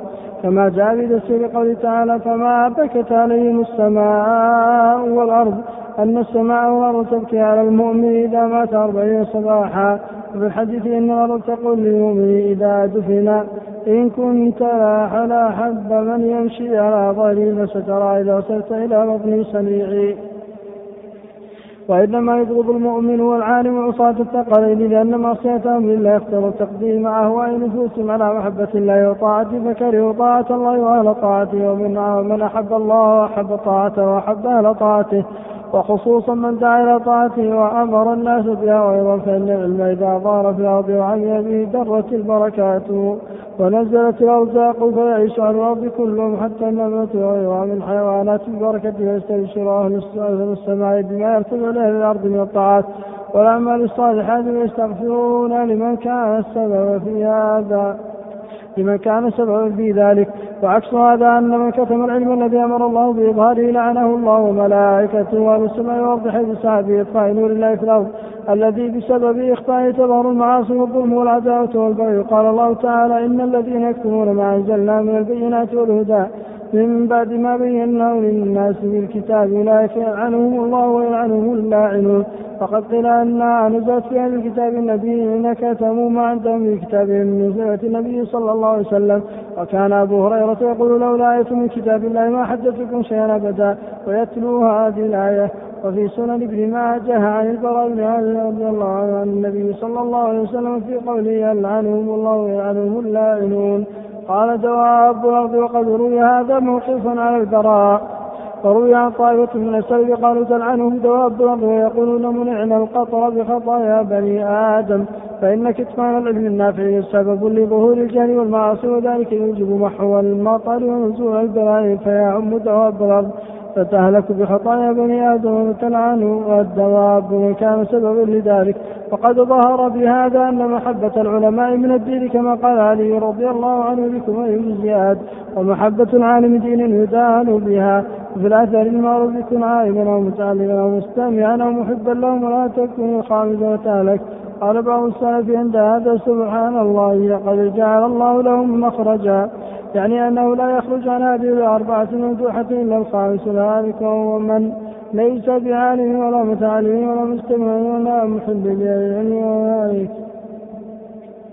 فإن من أبغض أهل العلم أحب فإن من أبغض أهل العلم أحب هلاكهم ومن أحب هلاكهم وقد أحب أن يقف أن يطفى نور الله في الأرض. ويظهر فيها المعاصي والفساد فيخشى أن لا يرفع له مع ذلك عمل كما قال سفيان الثوري وغيره من السلف. وكان بعض خدم الخلفاء يبغض أبا الفرج ابن الجوزي ويسعى في أداء الوجود فرآه بعضهم في منامه ويذهب وهو يذهب وهو يذهب به إلى النار. فسئل عن سبب ذلك وقيل له كان ابن الجوزي. قال ابن الجوزي لما زاد تعصبه هذا لجأت إلى الله في كيف ستره فقسمه الله تعالى قريبا. ولما قتل الحجاج سعيد بن جبير كان الناس كلهم محتاجين إلى علمه فمنعه الانتفاع بعلمه فرؤي في المنام أن الحجاج قتل بكل قتيل قتله. قتله في الدنيا قتلة وقتل بسعيد بن جبير سبعين قتلة. ولهذا المعنى كان أشد الناس عذابا من قتل نبيا لأنه سعى في الأرض بالفساد ومن قتل عالما فقد قتل خليفة نبي وهو سعى في الأرض بالفساد أيضا ولهذا قرن الله بين قتل الأنبياء وقتل العلماء الآمرين بمعروف في قوله تعالى ويقتلون النبيين بغير حق ويقتلون الذين يأمرون بالقسط من الناس فبشرهم بعذاب أليم. فقال عكرمة وغيره من السلف في قوله تعالى من قتل نفسا بغير نفس أو فساد في الأرض فكأنما قتل الناس جميعا ومن أحياها فكأنما أحيا الناس جميعا. من قتل نبيا أو إمام عدل قال فكأنما قتل الناس جميعا ومن شد ومن شد على عضد نبي أو إمام عدل فكأنما أحيا الناس جميعا. ذكر المصنف رحمه الله تعالى في هذه الجملة بيان قوله صلى الله عليه وسلم وإن العالم ليستغفر له من في السماوات ومن في الأرض حتى الحيتان في جوف الماء. فبين رحمه الله تعالى أن هذا استغفار خاص دون الاستغفار الذي يكون للمؤمنين عامة من بعض الأجناس كاستغفار الملائكة لأهل الإيمان. فيكون في تخصيصهم باستغفار آخر دليلا على علو قدرهم وشرفهم وارتفاع منزلتهم عند الله سبحانه وتعالى. فتستغفر لهم الملائكة في السماء وتستغفر لهم المخلوقات في الأرض. فيجمع الله عز وجل للعلماء بين استغفار هؤلاء وهؤلاء.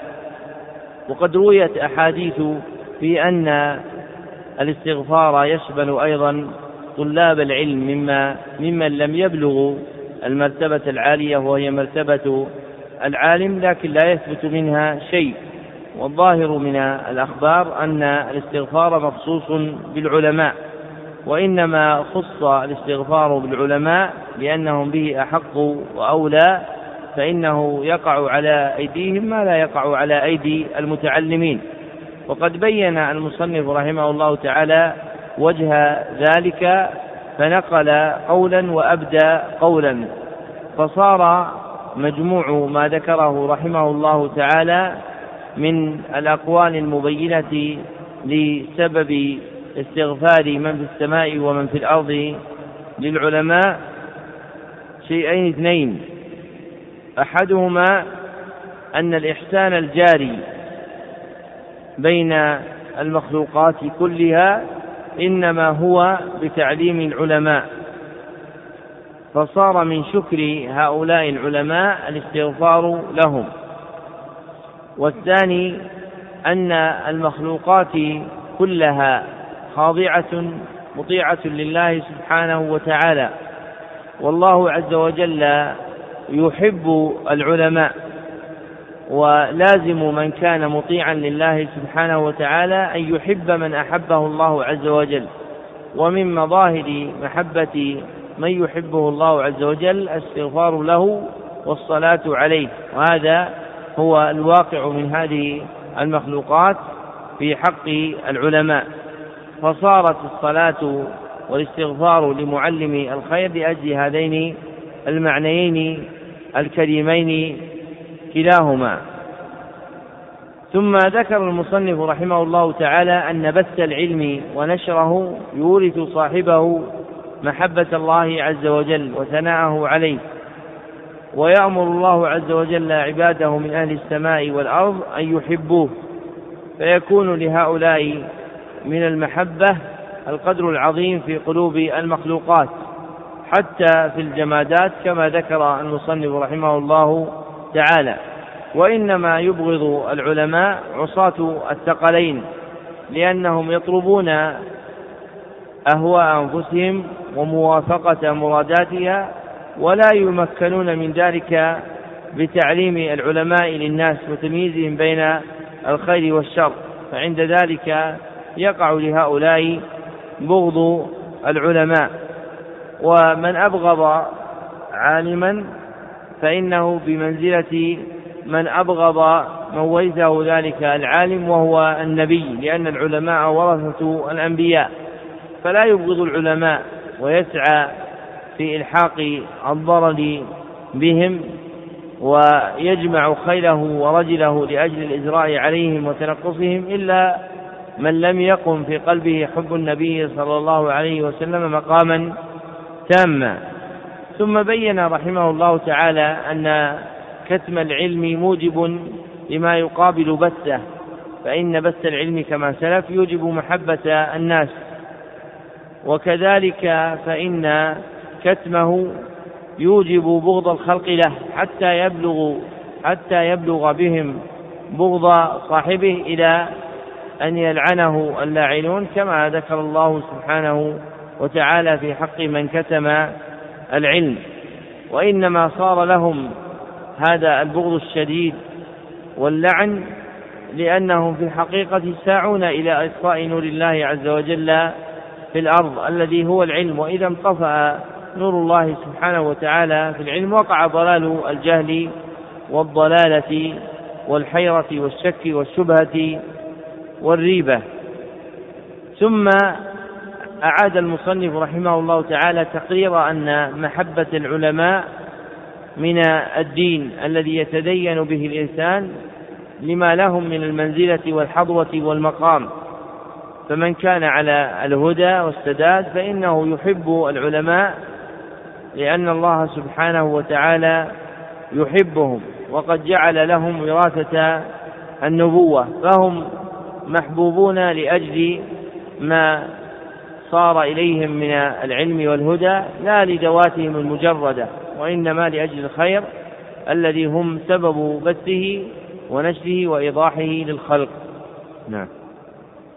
قوله صلى الله عليه وسلم فضل العالم على العابد كفضل كفضل القمر ليلة البدر على سائر الكواكب فقد روي هذا المعنى عن النبي صلى الله عليه وسلم أيضا من حديث معاذ وابي الدرداء رضي الله عنهما ولكن إسناده منقطع وفي هذا المثل تشبيه للعالم بالقمر ليلة البدر وهو نهاية كماله وتمام نوره وتشبيه للعابد بالكواكب وأن بين العالم والعابد من التفاوت في الفضل ما بين القمر ليلة البدر والكواكب.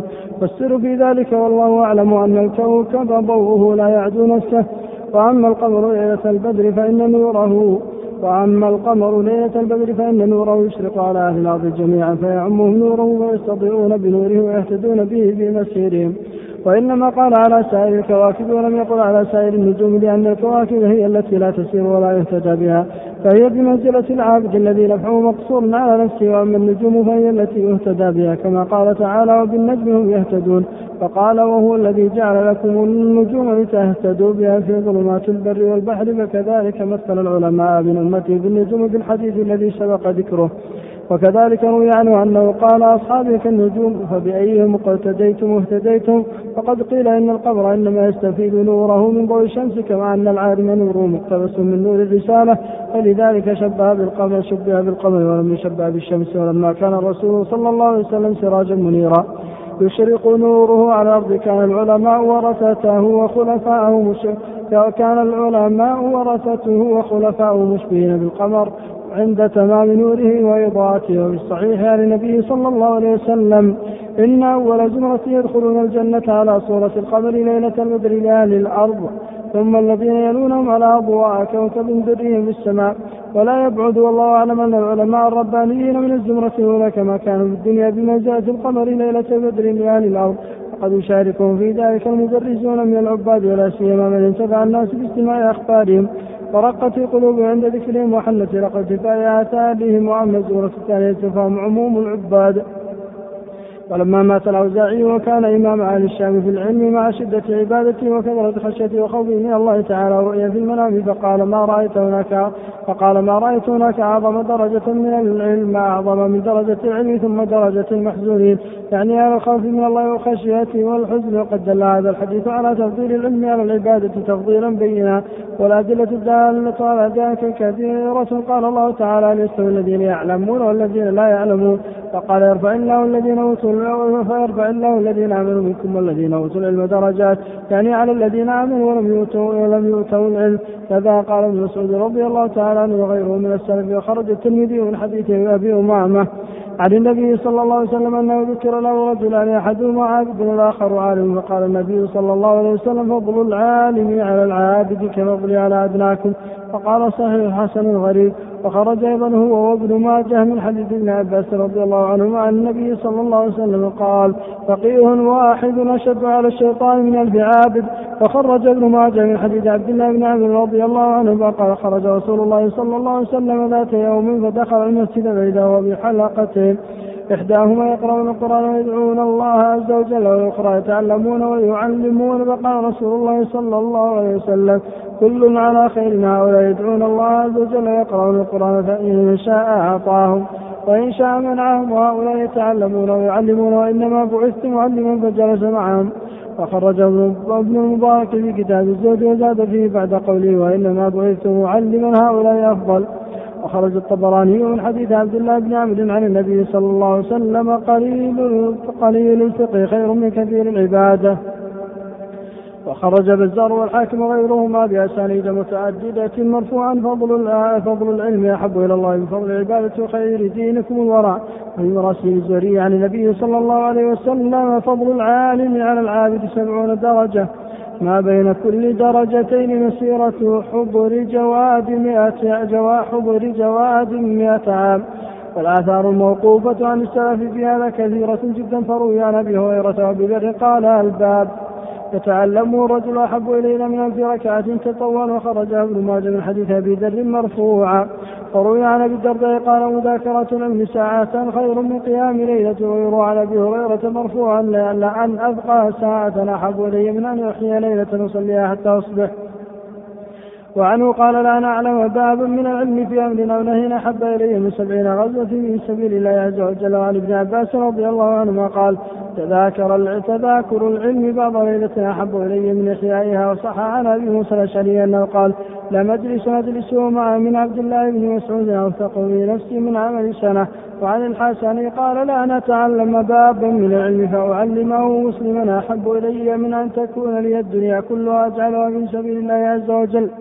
وعنه قال إن كان الرجل لا يصيب الباب من العلم فيعمل به فيكون خيرا له من الدنيا وما فيها لو كانت له فيجعلها في الآخرة. عنه قال امتاز العلماء هدى وشهداء مجرا واحد. وعنهم ومن شيء مما خلق الله أعظم عند الله في عظيم الثواب من طلب علم لا حج ولا عمرة ولا جهاد ولا صدقة ولا ولا ولو كان العلم صورة. لكانت صورة أحسن من صورة الشمس والقمر والنجوم والسماء والعرش. قال الزهري تعالى سنة أفضل من عبادة مئتي سنة وقال سفيان الثوري وأبو حنيفة ليس بعد الفرائض أفضل من طلب العلم. قال الثوري كان أعلم شيئا من الأعمال أفضل من طلب العلم والحديث لمن حسنت فيه نيته قيل له أي شيء النية به؟ قال يريد الله والدار الآخرة. وقال الشافعي طلب العلم أفضل من صلاة نافلة من صلاة نافلة. ورأى مالك بعض أصحاب بعض أصحابه يكتب ورأى مالك بعض أصحابه يكتب العلم ثم تركه وقال يصلي. فقال عجبا لك ما الذي قمت لي بأفضل من الذي تركته؟ وسئل الإمام أحمد أيما أحب إليك. أن أصلي بالليل تطوعا وبس أنسخ العلم. قال إذا كنت تنسخ ما تعلم أم تعلم. ما تعلم أمر دينك وهو أحب إليه. وقال أحمد أيضا العلم لا يعدله شيء. وقال المعافى بن عمران كتابة حديث واحد أحب إلي من قيام ليلة ومما يدل على تفضيل العلم على جميع النوافل لأن العلم يجب يجمع جميع فضائل الأعمال المتفرقة فإن العلم أفضل أنواع الذكر كما سبق تقريره. وهو أيضا أفضل أنواع الجهاد ويروى من حديث عبد الله بن عمر والنعمان بن بشير رضي الله عنهم مرفوعا. إنه يوزن مداد العلماء بدم الشهداء فيرجح مداد العلماء. وخرج الترمذي من حديث أنس رضي الله عنه عن النبي صلى الله عليه وسلم قال من خرج في طلب العلم فهو في سبيل الله حتى يرجع. وورد في حديث آخر إذا جاء الموت طالب العلم فهو شهيد. وقال معاذ بن جبل تعلموا العلم فإن تعلمه لله حسنا وطلبه عباده ومدارسته تسبيح والبحث عنه جهاد وتعليمه لمن لا يعلمه صدقة. وبذله لأهل القربى لأن العلم سبيل منازل أهل الجنة وهو الأنيس الوحدة والصاحب في الغربة والمحدث في الخلوة والدليل على السراء والمعين على الضراء والسلاح على الأعداء والزين عند الأخلاء يرفع الله به أقوام فيجعلهم في الخير قادة وأئمة تقتص آثارهم ويقتدى بفعالهم وانتهى إلى رأيهم ترغب الملائكة بخلتهم وبأجنحتها تمسحهم ويستغفر لهم كل رب ويابس وحيتان وحيتان البحر وهو أمي وسباع البر وأنعامه لأن العلم حياة القلوب من الجهل ومصابيح الأبصار من الظلم. ومن الظلم وقوة الأبدان من الضعف يبلغ بالعبد في العلم منازل الأخيار والأبرار والدرجات العلى في الدنيا والآخرة والتفكر فيه يعدل الصيام ومدارسة تعدل القيام فيه توصل الأرحام ويعرف الحلال من الحرام وهو إمام العمل والعمل. تابعه إلهامه السعداء ويحرمه الأشقياء. رواه ابن عبد البر به يعرف الله ويعبد به ومجد ويوحد. يرفع الله بالعلم أقواما. فيجعلهم قادة وأئمة للناس يقتدون بهم ويجيئون إلى رأيهم في كلام أكثر في كلام أكثر من هذا. وقد روي هذا مرفوعا من حديث أبي هريرة رضي الله تعالى عنه ومما يدل على تفضيل العلم والعبادة قصة آدم عليه السلام فإن الله تعالى إنما أظهر فضله على الملائكة بالعلم حيث علمه أسماء كل شيء واعترفت الملائكة بالأجزاء معرفة ذلك فلما أنبأهم آدم بأسماء ظهر حينئذ فضله عليهم وقال عز وجل لهم ألم أقل لكم إني أعلم غيب السماوات والأرض وأعلم ما تبدون وما كنتم تكتمون. وذكر طائفة من السلف أن الذي كتموه أنهم قالوا في أنفسهم أن يخلق الله خلقا إلا نحن أكرم عليه منه. ومما يدل على فضل العلم أن جبرائيل عليه السلام إنما فضل على الملائكة المشتغلين بالعبادة بالعلم الذي خص به فإنه صاحب الوحي الذي ينزل به على الأنبياء عليهم السلام وكذلك خواص الرسل. إنما فضلوا على غيرهم من الأنبياء عليهم السلام بمزيد العلم لزيادة المعرفة بالله والخشية له. ولهذا وصف الله تعالى محمدا صلى الله عليه وسلم في كتابه ومدحه بالعلم الذي اختصه به وامتن به عليه في مواضع كثيرة أمره أن يعلمه لأمته.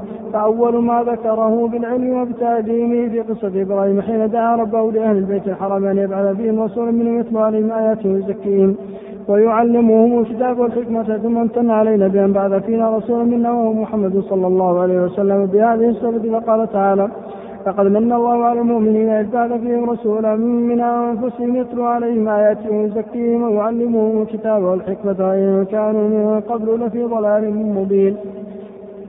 وأول ما أنزل على محمد صلى الله عليه وسلم ذكر العلم وفضله وهو قوله تعالى اقرأ باسم ربك الذي خلق خلق الإنسان من علق اقرأ وربك الأكرم الذي علم بالقلم علم الإنسان ما لم يعلم وامتن على محمد صلى الله عليه وسلم بالعلم في مواضع كقوله تعالى وأنزل الله وأنزل الله عليك الكتاب والحكمة وعلمك ما لم تكن تعلم وكان فضل الله عليك عظيما.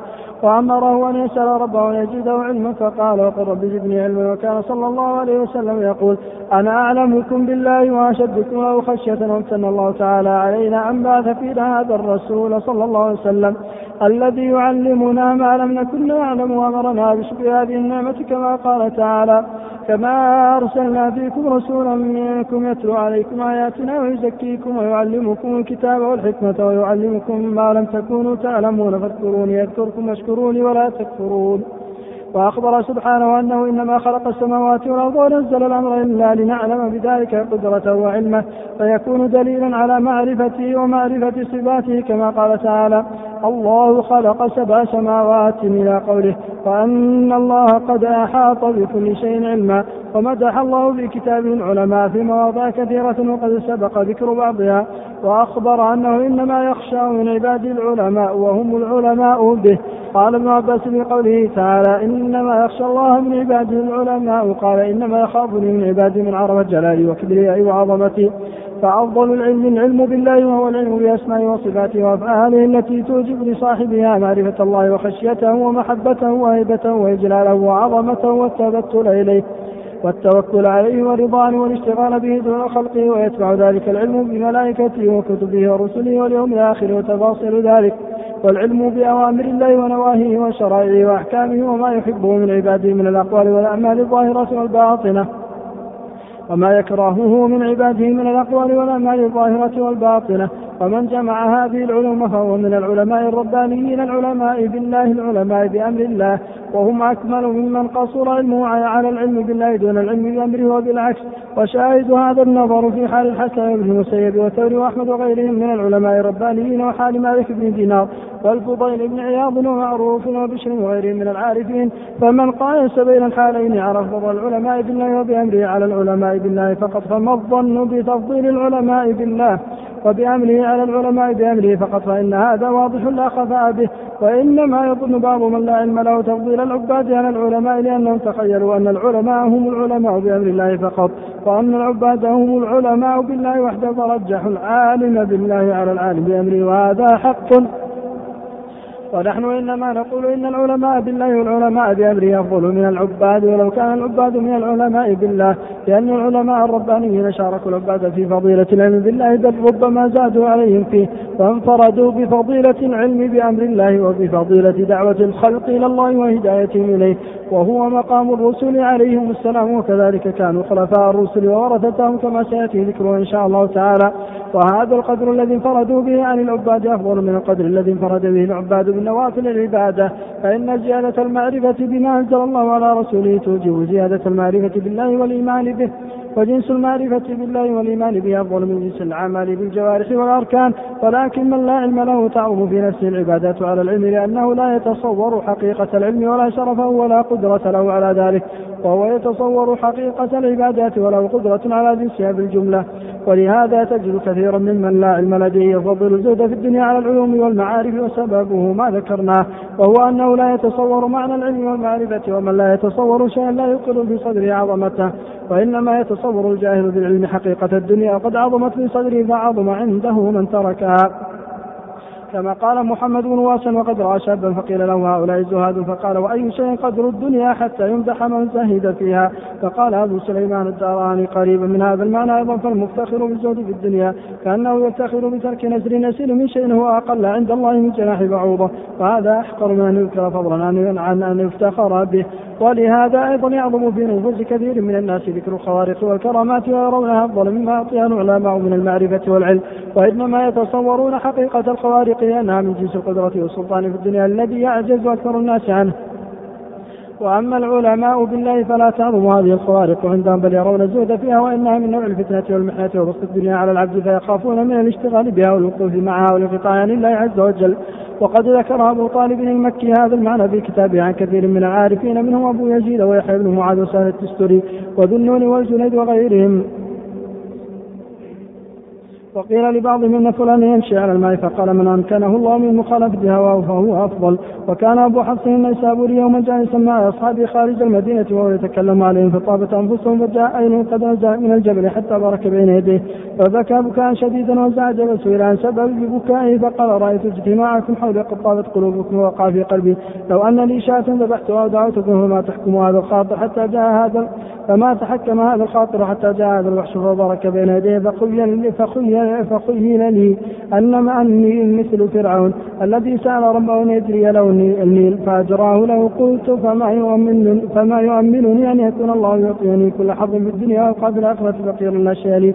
فهذا الذي أزعجني فأحوال العارفين كلها تدل على أنهم لم يكونوا يلتفتون إلى هذه الخوارق وإنما كان اهتمامهم بمعرفة الله وخشيته ومحبته والأنس به والشوق إلى لقائه وطاعته والعلماء والربانيون يشاركون في ذلك ويزيدون عليهم بعلم أمر الله وبدعوة الخلق إلى الله وهذا هو الفضل العظيم عند الله وملائكته ورسله كما قال بعض السلف من عمل وعلم وعلم فذلك يدعى عظيما في ملكوت السماء. ذكر المصنف رحمه الله تعالى في هذه الجملة بيان قوله صلى الله عليه وسلم وفضل العالم على العابد كفضل القمر ليلة البدر على سائر الكواكب فذكر أن النبي صلى الله عليه وسلم شبه العالم بالقمر ليلة البدر والقمر حينئذ هو في نهاية كماله وتمام نوره وشبه العابد بالكواكب والفضل بين البدر والكوكب ظاهر لكل ذي عينين وكذلك يكون الفضل بين العالم والعابد. وإنما شبه العالم بالقمر ليلة ليلة البدر لأن القمر ليلة البدر يضيء بنوره الدروب والعالم بتعليمه يضيء القلوب. فلأجل ما بينهما من الإنارة الكائنة في حق القمر فيما يتعلق بالطرق والمسالك وفي حق تعليم العالم بالقلوب صار العالم مشبها بالقمر. ولنزول رتبة العبد العابد عنه صار مشبها بالكوكب. ثم بين المصنف رحمه الله تعالى أن مقتضى ذلك أن يكون النبي صلى الله عليه وسلم أكمل الخلق إشراقا بالنور. وأظهر ذلك من كونه صلى الله عليه وسلم سمي سراجا منيرا والسراج هو الذي يشرق نوره على الأرض جميعا. ولما كان العلماء ورثته كانوا هم المستمدين من هذا النور. ثم استطرد رحمه الله تعالى في بيان فضل العلم على العبادة وطول القول في ذلك لأن هذه المسألة مما عظمت بها البلية حتى صار دهماء الناس وأكثرهم يفضلون العابد على العالم. فبين رحمه الله تعالى أن دلائل الشرع جاءت بضد ذلك وعكسه وقدمت العالم وأظهر رحمه الله تعالى فضل العالم على العابد من وجوه كثيرة تارة بسوق الأدلة الدالة على ذلك وتارة بذكر جملة من الأمثلة التي اقتضى الفضل فيها إظهار صاحبها على غيره بالعلم كما اتفق لآدم عليه الصلاة والسلام فإنه قدم على الملائكة لأجل العلم. وكما اتفق لجبريل فإنه قدم على غيره من الملائكة لأجل العلم. وكما اتفق لمحمد صلى الله عليه وسلم فإنه قدم على غيره من الأنبياء والرسل لأجل ما معه من العلم. وعزم المصنف رحمه الله تعالى هذا أيضا بوجوه أخر منها أن العلم هو الأصل الجامع لفضائل الأعمال جميعا فكل الأعمال الفاضلة إنما يستدل عليها بالعلم. وكذلك فإن الله سبحانه وتعالى قد مدح العلماء في مواضع كثيرة من كتابه فكل هذه الأدلة العامة والخاصة التي ذكرها فكل هذه الأدلة فكل هذه الأدلة العامة والخاصة التي ذكرها ابن الجوزي رحمه ابن رجب رحمه الله تعالى تدل على فضل العلم وأنه أكمل من العبادة. ثم ذكر رحمه الله تعالى أن هذا العلم الذي فضل إنما هو العلم بالله والعلم بأمره كما تقدم. وذكر رحمه الله تعالى الفرق بين حال العالم بالله وبأمره وبين حال غيره من العباد. فإن العالم يقف مع الأوامر الشرعية والعابد يطلب الكرامات الإلهية. وفرق بين الاثنين فإن العالم قد وقف نفسه مع مراد الله والعابد قد وقف نفسه مع مرادها. فإن الذي يتطلع إلى طلب الكرامة إنما يتطلع إلى شيء يقدره الله سبحانه وتعالى يظهر به فضل ذلك العبد وهذا حظ العابد. وأما العالم فإنه لا يقف مع مراد نفسه وإنما يقف مع أمر الله سبحانه وتعالى. ولهذا كان العلماء لا يلتفتون إلى هذه الخوارق والكرامات ولا يعظمونها لعلمهم بأن الله سبحانه وتعالى إنما يجريها تطمينا وتبشيرا لا أنها تستقل برفع صاحبها إلى مقام لم يصل إليه إلا بها. وهم يعلمون أن الرفعة إنما تكون بالعلم. وقد رأينا هذا في العلماء فإن العالم يظهر له من الأحوال ويقع له من حسان الأعمال الشيء الذي يبهر العقول. ومع ذلك لا يلتفت إليه ولا يأبه به.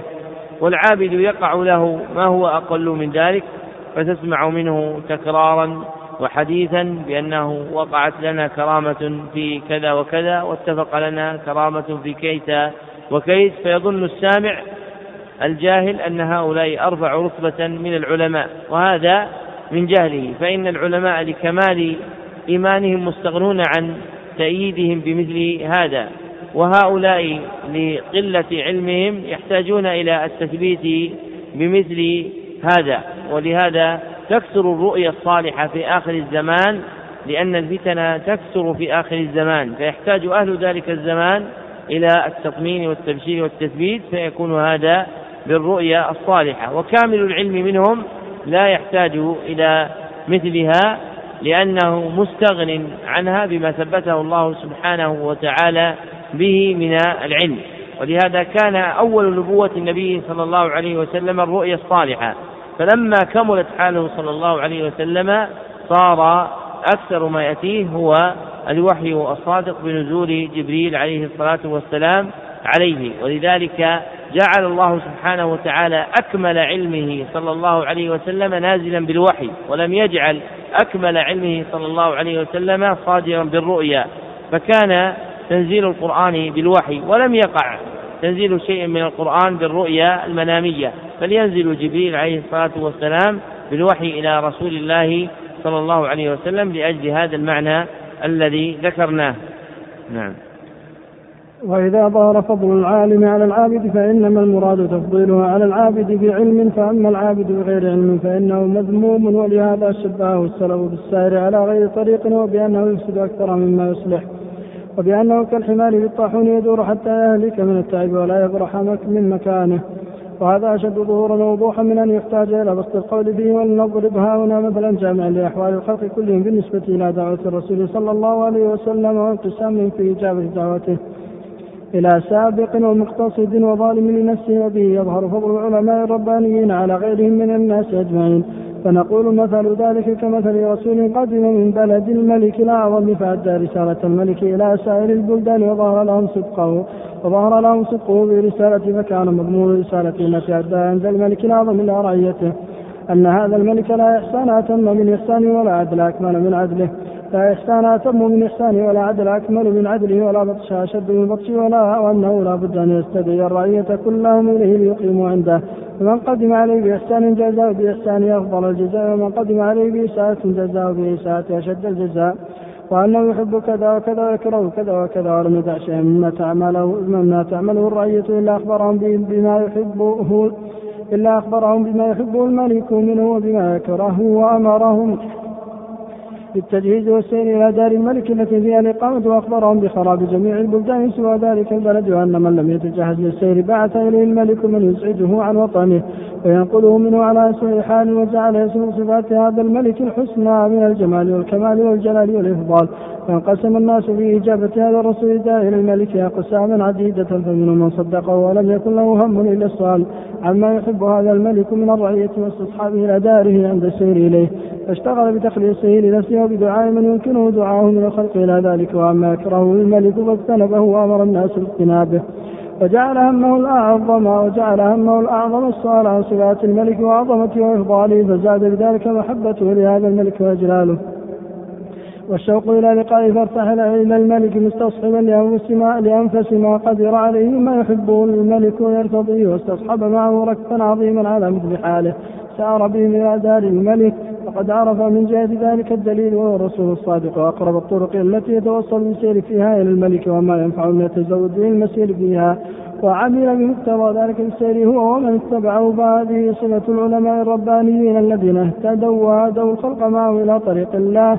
وهؤلاء قد يقضي وهؤلاء يقدمون على الملك قدوم الغائب على أهله المنتظرين لقدوم المشتاقين إليه أشد الشوق. وقسم آخر اشتغلوا بالتأهب لمسير بأنفسهم الملك ولم يتفرغوا لاستصحاب غيرهم معهم. وهذه صفة العباد الذين تعلموا ما ينفعهم في خاصة أنفسهم واشتغلوا بالعمل بمقتضاه.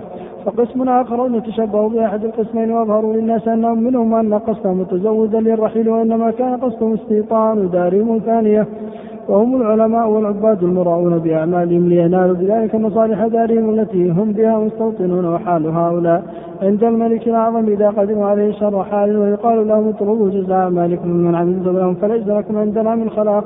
وهم أول من تسعر بهم النار من أهل التوحيد وقسم آخرون فهموا ما أراده الرسول برسالة الملك لكنهم غلب عليهم الكسل تقاعدوا عن التزود للسفر واستصحاب ما يحب الملك واجتناب ما يكرهه وهؤلاء العلماء الذين لا يعملون بعلمهم وهم على شفا هلكة وربما انتفع غيرهم بمعرفتهم ووصفهم لطريق السير فسار المتعلمون فنجوا وانقطع من تعلموا منهم الطريق فهلكوا وقسم آخر صدقوا الرسول فيما دعا إليه من دعوة الملك لكنهم لم يتعلموا منه طريق السير ولا معرفة تفاصيل ما يحبه الملك وما يكرهه. فساروا بأنفسهم ورموا نفوسهم في طرق شاقة ومخاوف وقفال وعيرة فلك أكثر من قطعوا بالطريق ولم يصلوا إلى دار الملك. وهؤلاء هم الذين يعملون بغير علم وقسم وقسم لم يهتموا بهذه الرسالة ولا رفعوا بها رأسا. فاشتغلوا بصالح إقامة في أوطانهم التي أخبر الرسول بخرابها وهؤلاء منهم من كذب من كذب الرسول بالكلية ومنهم من صدقه بالقول ولكنه لم يشتغل بمعرفة ما دل عليه ولا بالعمل به وهؤلاء عموم الخلق المعرضون عن العلم والعمل.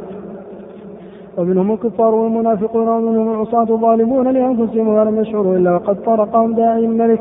فأخرجهم عن أوطانهم واستدعاهم إلى الملك فقدموا عليه قدوم الآبق على سيده غضبان فإذا تأملت أقسام الناس المذكورة لم تجد أشرف ولا أقرب عند الملك من العلماء الربانيين فهم أفضل الخلق بعد المرسلين. بعد أن بين المصنف رحمه الله تعالى فضل العالم على العابد نبه رحمه الله تعالى إلى أن المراد بالعابد هنا من يعبد الله سبحانه وتعالى على بصيرة وعلم أما العابد الذي يتعبد لله عز وجل بغير علم فإنه مذموم ولا مدخل له فيما ذكره رحمه الله تعالى من الآثار بل هو على خطر عظيم ويفسد أكثر أو يفسد أكثر مما يصلح. ثم ضرب رحمه الله تعالى مثالا جامعا لأحوال الخلق كلهم بالنسبة إلى دعوة النبي صلى الله عليه وسلم. وسبق في كلام العلامة ابن سعدي أن من محاسن التعليم ضرب الأمثلة وتصوير المذكورات بما يعبر تصوير الحقائق المذكورات بما يعبر عنها. وقد ضرب رحمه الله تعالى مثالا حسنا في انقسام الناس على دعوة النبي صلى الله عليه وسلم كانقسامهم على ملك عظيم له من الحال والهيبة والمقام ما له. ثم أظهر للناس ما يدعوهم إليه وبعث برسالته برسول صادق يدعوهم إليه فاختلف الناس فيه على أنحاء عدة ذكرها المصنف رحمه الله تعالى والسعيد من هؤلاء هو الذي يسعى إلى ذلك الملك بما يحبه ويرضاه ويجتهد في دعاء غيره من الخلق إليه وهذا حال العلماء الربانيين كما ذكر المصنف رحمه الله تعالى مع رب العالمين فإنهم يقومون بالله لله عز وجل بما وجب ويجتهدون في طاعته ويدعون الخلق إلى ذلك فهم أفضل الخلق بعد الأنبياء والمرسلين عليهم الصلاة والسلام. نعم. قوله صلى الله عليه وسلم وإن العلماء ورثة الأنبياء يعني أنهم ورثوا ما جاء به الأنبياء من العلم فخلفوا الأنبياء في أممهم بالدعوة إلى الله وإلى طاعته ونهي عن معاصي الله والذب عن دينه. وفي مراسل الحسن عن النبي صلى الله عليه وسلم قال رحمة الله على خلفائه قالوا يا رسول الله ومن خلفائك قال الذين يحيون سنتي من بعده من بعدي ويعلمنا عباد الله. وقد روي نحو من حديث نحوه وقد روي نحوه من حديث علي بن أبي طالب رضي الله عنه مرفوعا أيضا. فالعلماء في مقام الرسل بين الله وبين خلقه كما قال ابن المنكدر إن العالم بين الله وبين خلقه فلينظر كيف يدخل عليهم. وقال ابن عيينة أعظم الناس منزلة من كان بين الله وبين خلق الأنبياء والعلماء. وقال سام التستري من أراد أن ينظر إلى مجالس الأنبياء فلينظر إلى مجالس العلماء. يجيء الرجل فيقول يا فلان إيش تقول في رجل حلف على امرأته كذا وكذا. فيقول طلقت امرأته ويجيء اخر فيقول ما تقول في رجل حلف على امراته بكذا وكذا. فيقول ليس يحنث بهذا القول وليس هذا إلا لنبينا وعالم فأعرفوا لهم ذلك. ورأت امرأة من العابدة في زمن الحسن البصري كأنها تستفتي بالمستحاض كانها تستفتي بالمستحاضة فقيل لها تستفتين فيكم الحسن في يديه خاتم جبرائيل عليه السلام. وفي هذا إشارة إلى وراثة الحسن ما جاء فيه جبرائيل من الوحي بخاتمه ورأى بعض العلماء النبي صلى الله عليه وسلم في المنام فقال له يا رسول الله قد اختلف علينا في مالك وليت أيهما أعلم؟ فقال صلى الله عليه وسلم مالك مالك ورث جدي يعني ورث علمي. ورأى بعضهم في المنام النبي صلى الله عليه وسلم قاعدا في المسجد والناس حوله ومالك قائم بين يديه وبين يدي رسول الله صلى الله عليه وسلم مسك وهو يأخذ منه قبضة فيدفعه إلى مالك ومالك ينشرها على الناس فأول ذلك فأول ذلك لمالك بالعلم واتباع السنة. فرأى الفضيل بن عياض النبي صلى الله عليه وسلم في منامه جالسا وإلى جنبه فرجة فجاء ليجلس فيها وقال له النبي صلى الله عليه وسلم هذا مجلس أبي إسحاق الفزاري. فسئل بعضهم أيهما كان أفضل أبو إسحاق أو فضيل؟ فقال كان فضيل رجلا فكان فضيل رجل نفسه. وكان أبو إسحاق رجل عامة يشير إلى أنه كان عالما ينتفع الناس بعلمه. وكان فضيل عابدا نفعه لنفسه والعلماء في الآخرة يتلون يتلون الأنبياء في الشفاعة وفي ربنا يتلون الأنبياء في الشفاعة وغيرها. كما في الترمذي عن عثمان عن النبي صلى الله عليه وسلم يشفع يوم القيامة الأنبياء ثم العلماء ثم الشهداء. فقال مالك بن دينار بلغنا أنه يقال للعابد ادخل الجنة ويقال للعالم قف اشفع فقد روي هذا مرفوعا من حديث أبي هريرة بإسناد ضعيف جدا وللعلماء. الكلام في الموقف إذا اشتبهت الأمور على الناس فإذا ظن أهل الموقف أنهم لم يلبثوا في قبورهم إلا ساعة بين أهل العلم أن الأمر على خلاف ذلك كما قال تعالى ويوم تقوم الساعة يقسم المجرمون ما لبثوا ما لبثوا غير ساعة كذلك كانوا يؤفكون. فقال الذين أوتوا العلم والإيمان لقد لبثتم في كتاب الله إلى يوم البعث الآية. والعلماء يخبرون يوم القيامة بخزي المشركين كما قال تعالى ثم يوم القيامة يخزيهم ويقول أين شركائي الذين كنتم تشاقون فيهم. قال الذين أوتوا العلم إن الخزي يوم السوء على الكافرين. وقد روي في حديث مرفوع ان إن الناس يحتاجون في الجنة إلى العلماء كما كانوا يحتاجون إليه في الدنيا. إذا استدعى الرب أهل الجنة لزيارته وقال لهم سلوني ما شئتم فيلتفتون إلى العلماء منهم فيقولون سلوه رؤيته. فما في الجنة أعظم منها وهذا كله يبين أنه أن لا درجة بعد النبوة أفضل. ألا درجة بعد النبوة أفضل من درجة العلماء. وقد يطلق اسم العلماء وقد يطلق اسم العلماء ويراد إدخال الأنبياء فيهم كما قال في كما في قوله تعالى شهد الله أنه لا إله إلا هو والملائكة وأولي العلم قائم بالقسط. فلم يفرد الأنبياء بذكر ما أدخلهم في مسمى العلماء وكفى بهذا شرفا للعلماء أنهم يسمون باسم يجتمعونهم الأنبياء فيه. ومن هنا قال من قال إن العلماء العاملين هم أولياء الله كما قال أبو حنيفة الشافعي وإن لم يكن العلماء والفقهاء أولياء الله فليس لله ولي. فقال الإمام أحمد في الحديث إنهم هم الأبدال. ذكر المصنف رحمه الله تعالى في هذه الجملة بيان قوله صلى الله عليه وسلم وإن العلماء ورثة الأنبياء. إذ قد تقرر أن لكل مخلوق وارث وإن ممن يورث العلماء وإن ممن يورث الأنبياء. ووارث الأنبياء هم العلماء لأن أصل النبوة إنما هو العلم والوحي. وإذا انقطع الوحي بموت الأنبياء فإن ما جاءوا به من العلم يبقى بقيام العلماء عليه. فيكون هؤلاء الأنبياء هؤلاء العلماء بمنزلة وراث النبوة لأنهم ورثوا العلم. ولهذا جاء في بعض الآثار أن علماء هذه الأمة بمنزلة أنبياء بني إسرائيل لأن بني إسرائيل كانت تسوسهم الأنبياء إذا مات نبي قام نبي فصلاحهم بذلك كما ثبت في صحيح البخاري.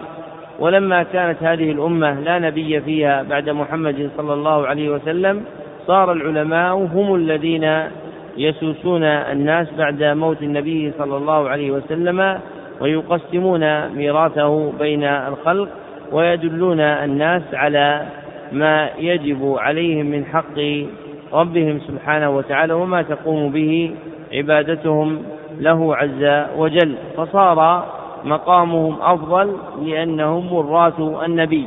وكما أن الخلق يقدمون من ورث الملك عن آبائه ويكون له عندهم حسب فإن العلماء لهم ارفع من هذا الحسب.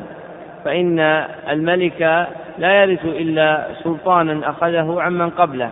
وأما العالم فإنه يرث ما هو أعظم من سلطان الأرض وهو سلطان القلوب. ألا وهو العلم الذي تذعن له القلوب وتقر.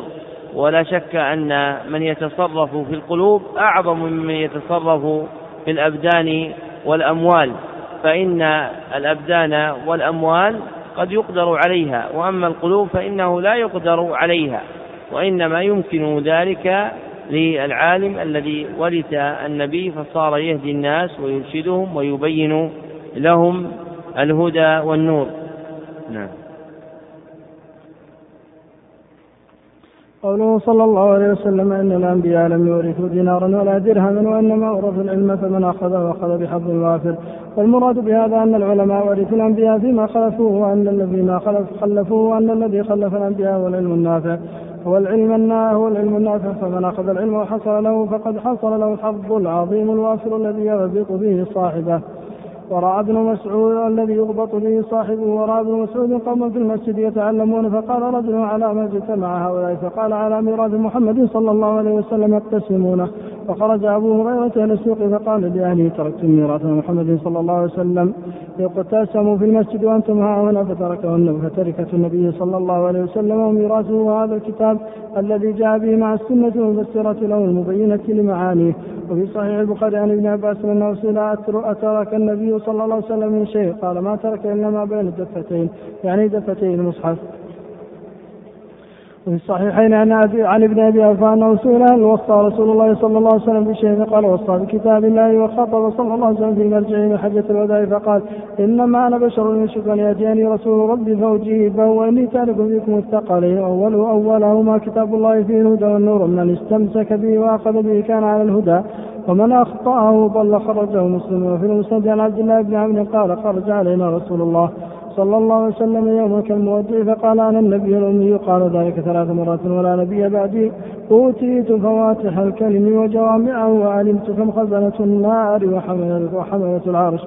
وعوفيت أمتي فاسمعوا واطيعوا ما دود فيكم فإذا يبي فعليكم بكتاب الله حل حلاله وحرم حرامه.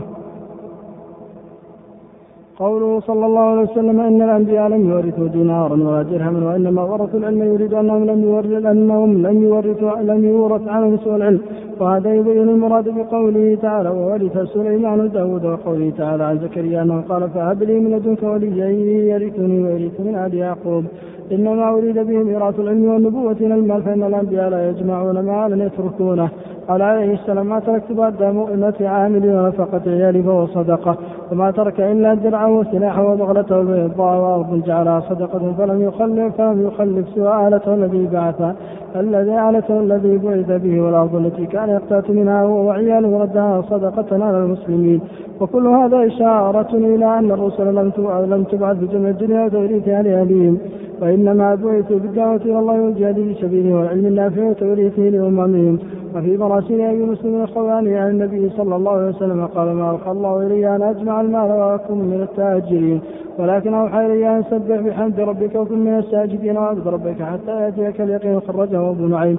وفي الترمذي وغيره عن ابن مسعود أن النبي صلى الله عليه وسلم قال ما لي وللدنيا إنما مثلي ومثل الدنيا كراكب استظل بظل شجرة ثم راح وتركها. وقوله صلى الله عليه وسلم وإن العلماء ورثة الأنبياء وإن الأنبياء لم يورثوا دينارا ولا درهما وإنما ورثوا العلم فيه إشارة إلى أمرين. أحدهما أن أن العالم الذي هو وارث للرسول حقيقة كما أنه ورث علمه فينبغي أن يورثه أن يورثه كما ورث الرسول العلم. وأن يورثه كما ورث الرسول العلم. أن يورثه كما ورث الرسول العلم وتوريث العالم العلم هو أن يخلفه بعده بتعليم أو تصحيح ونحو ذلك مما ينتفع به بعده. وفي الصحيح عن النبي صلى الله عليه وسلم إذا مات العبد انقطع عمله إلا من ثلاث علم نافع أو صدقة جارية أو ولد صالح يدعو له. فالعالم إذا علم من يقوم بعده به بعده فقد خلف علما نافعا وصدقة جارية لأن تعليم العلم صدقة كما سبق عن معاذ وغيره. والذين علمهم بمنزلة أولاد الصالحين يدعون له فيجتمع له بتخليف علمه هذه الخصال الثلاث. والأمر الثاني الأمر الثاني أن من كمال ميراث العالم للرسول عليه السلام أن لا يخلف أن لا يخلف الدنيا كما لم يخلفها الرسول. وهذا من جملة الاقتداء برسوله صلى الله عليه وسلم وبسنته في زهده في الدنيا وتقلله منها واجتزائه منها باليسير كما كان سال التستري يقول من علامة حب السنة حب الآخرة وبغض الدنيا وأن لا يأخذ منها إلا زادا بلغة إلى الآخرة. وقال مالك بن دينار إنما العالم الذي إذا أتيته في بيته فلم تجده قص عليك بيته رأيت حصيرة الصلاة ومصحفه ومطهرته في جانب البيت ترى أثر الآخرة. وكان الفضيل يقول احذروا عالم الدنيا لا يصدكم بسكره ثم قال إن كثيرا من علمائكم زيه وأشباه بزي كسرى وقيصر أشباه منه بزي محمد صلى الله عليه وسلم. إن محمدا لم يضع لبنة على لبنة ولا قصبة على قصبة ولكن رفع له علم فشمر إليه. وكان يقول العلماء كثير والحكماء قليل وإنما يراد من العلم الحكمة فمن أوتي الحكمة فقد أوتي خيرا كثيرا. وهكذا كان حال العلماء الربانيين كالحسن وسفيان وأحمد اجتزأوا من الدنيا باليسير ان خرجوا منها ولم يخلفوا سوى العلم أن بعضهم كان يلبس لباس الحسن ويأكل اكلا متوسطا بعيدا من التقشف. كالحسن البصري إنه كان يأكل اللحم كل يوم كان يشتري بنصف درهم اللحم فيطبخه مرقة طيبة فيأكل منه هو وعياله. ويطعم كل من دخل عليه وكان يلبس الثياب الحسنة وهو مع هذا أزهد الناس أزهد الناس في الدنيا وما زاحم على شيء منها قط. وكان الناس إذا دخلوا عليه خرجوا من عنده ولا يعدون الدنيا شيئا ومن وما رأى أشد احتقارا لأهل الدنيا منه. وكانوا يدخلون عليه في مرض يعودون وليس في بيته إلا سرير مرمول. هو عليه وليس في بيته قليل ولا كثير حتى قال ابن عون إنما استبد الحسن الناس بالزهد في الدنيا. فأما العلم فقد شرك فيه وكان الحسن يقول إنما الفقيه الزاهد في الدنيا الراغب في الآخرة المجتهد في العباده القائم بسنه محمد صلى الله عليه وسلم. من رأى محمدا فقد راه غاديا ورائحا لم يضع لبنه على لبنه ولا قصبة على قصبة إنما رفع له علم فشمر إليه. وكان سفيان الثوري أشد تقشفا في ملبس من الحسن حتى كان من يراه ولا يعرفه يظنه من السؤال. وكان مع الشدة ورعه إذا وجد الحلال أكل منه طيبا وإن لم يجد حلالا استف الرمل فربما بقي ثلاثا لا يطعم شيئا مع عرض الناس عليه الأموال الكثيرة. وكان إذا شبع من الحلال يزيد في عمله ويقول أعطني الزنجية وكده وكان أزهد الناس في الدنيا في زمانه حتى كان يتهرب في نجسان الدنيا. ولم تكن السلاطين والملوك والأغنياء وأذل منهم في مجلسه ولا الفقراء والمساكين وأعز منهم في مجلسه. وكان الخوف قد غلب عليه فلما مرض مرض الموت حمل معه إلى طبيب فقال ليس لهذا دواء هذا قد فتت الحزن والخوف كبده فيقال لم يكن زمان من هو أخواف لله منه وما ولا من هيبة ولا من هيبة ولا من هيبة الله في صدر أعظم منه. ولما مات قال بعض العلماء معشر أهل الهوى كل الدنيا بالدين فقد مات سفيان يعني ما بقي بعد أحد استحيا منه. وأما الإمام أحمد فكان أشد منهما تقشوا في عيشه وأكثر صبرا على خشونة العيش للقلة. فكان معي وكانت معيشته من حوانيه استاله ورثها من أبيه ويأخذ أجرا في الشهر دون عشرين درهما ومات لم يخلف الله قطعا في خرقة له. كان وزنه دون نصف درهم. وترك عليه دينا قضي عنه من أجرة حوانيته مع كثرة ما كان يرد عليه من الخلفاء من الجوائز والصلات وكان يحيى بن أبي كثير من العلماء من العلماء الربانيين المتوسعين في العلم وكان يقال إنه لم يبقى على وجه الأرض مثله. وكان حسن الثياب حسن الهيئة فلما مات تخلف ثلاثين درهما كفنوه بها رحمه الله. وكان محمد بن أسلم الطوسي من العلماء الربانيين الزهاد فمات ولم يقل سوى كساءه ولده. فوضعوهما على نعشه وإنما وإناء للوضوء يتصدق به كان النساء على السطوح يقولن في جنازته.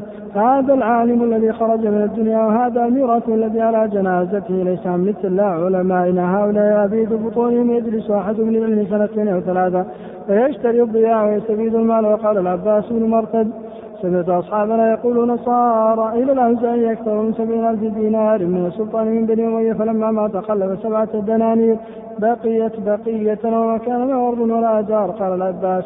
نظرنا فإذا هو أخرج في سبيل الله والفقراء وقد وصف الله سبحانه في كتاب العلماء بأوصاف من الخشية والخشوع والبكاء كما سبق ذكره. ومنها احتقار الدنيا وتزيد بها كما قال تعالى في قصة قارون. وخرج على قومه في زينته قال الذين يريدون الحياة الدنيا يا ليس لنا مثل ما أوتي قارون إنه لذو حظ عظيم. فقال الذين أوتوا العلم ويلكم ثواب الله خير لمن آمن وعمل صالحا ولا يلقاها إلا الصابرون. وقيل للإمام أحمد إن ابن المبارك قيل له كيف يعرف العالم الصادق فقال الذي يزال في الدنيا ويقبل على أمر الآخرة. قال أحمد نعم. هكذا ينبغي أن يكون وكان أحمد ينكر على أهل العلم حب الدنيا والحرص على طلبها. واعلم أنه إنما أهلك على العلم وأوجب إساءة ظن الجهل بمتقدمين جهال متعبدين عليهم ما دخل عليهم من الطمع في الدنيا. فقد رأى علي بن أبي طالب رضي الله عنه رجلا يقص فقال له لا أسألنك مسألة فإن خرجت منها وإلا علمتك بهذه الدرة فقال له سل يا أمير المؤمنين. فقال له ما ثبات الدين وزواله؟ فقال له ثبات الدين الورع وزوال الطمع. فقال له قص فمثلك يقص.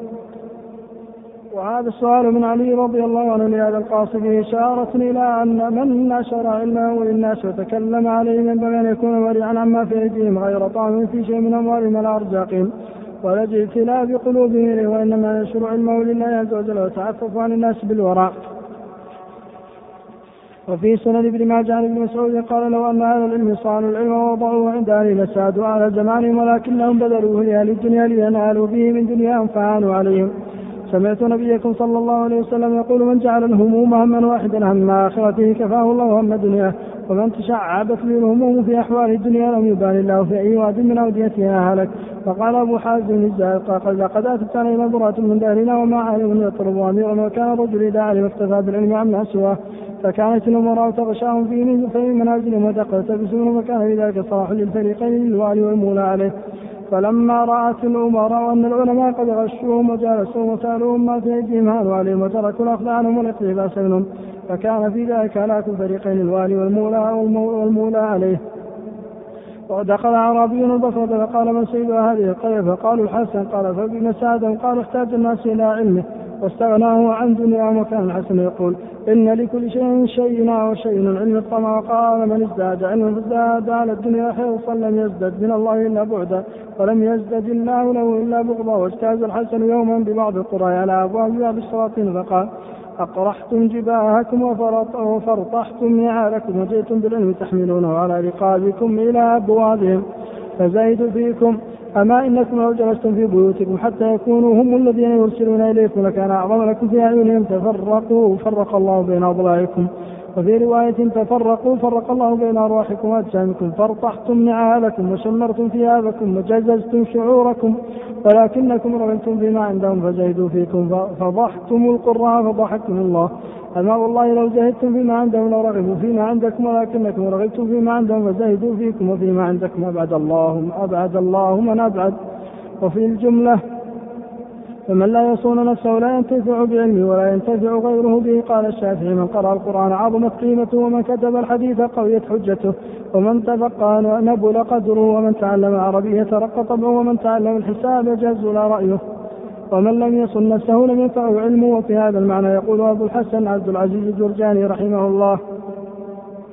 يقولون لي فيك انقباض وإنما رأوا رجلا عن موقف الذل أحجما أرى الناس من داناهم هان عندهم ومن أكرمته عزة النفس أكرما ولم أقضي حق العلم إن كان كلما بدا طمع سيرته لي سلما إذا قيل هذا منهل, قلت قد أرى ولكن نفس الحر تحتمل الظما. ولم أبتذل في خدمة العلم مهجتي لأخدم من لاقيت لكن لأخدما أشقى به غرسا وأجنيه ذلة إذا فاتباع الجهل قد كان أحزما. ولو أن أهل العلم صانوه صانهم ولو عظموه في النفوس لعظما ولكن أهانوه فهانوا ودنسوه محياه بالأطماع حتى تجهما الحرص على الدنيا والطمع فيها قبيح وهو من العلماء يقبح فإن كان بعد نزول الشيب فهو أقبح وأقبح. لبس بعض العلماء من التابعين ثيابه وتهيأ ليمضي لبعض الملوك فأخذ المرآة فنظر فيها فنظر في لحيته طاقة شيب. فقال السلطان والشيب ثم نزع ثيابه وجلس. قد آن بعد ظلام الجهل إبصاري للشيب صبح يناديني بأسفاري.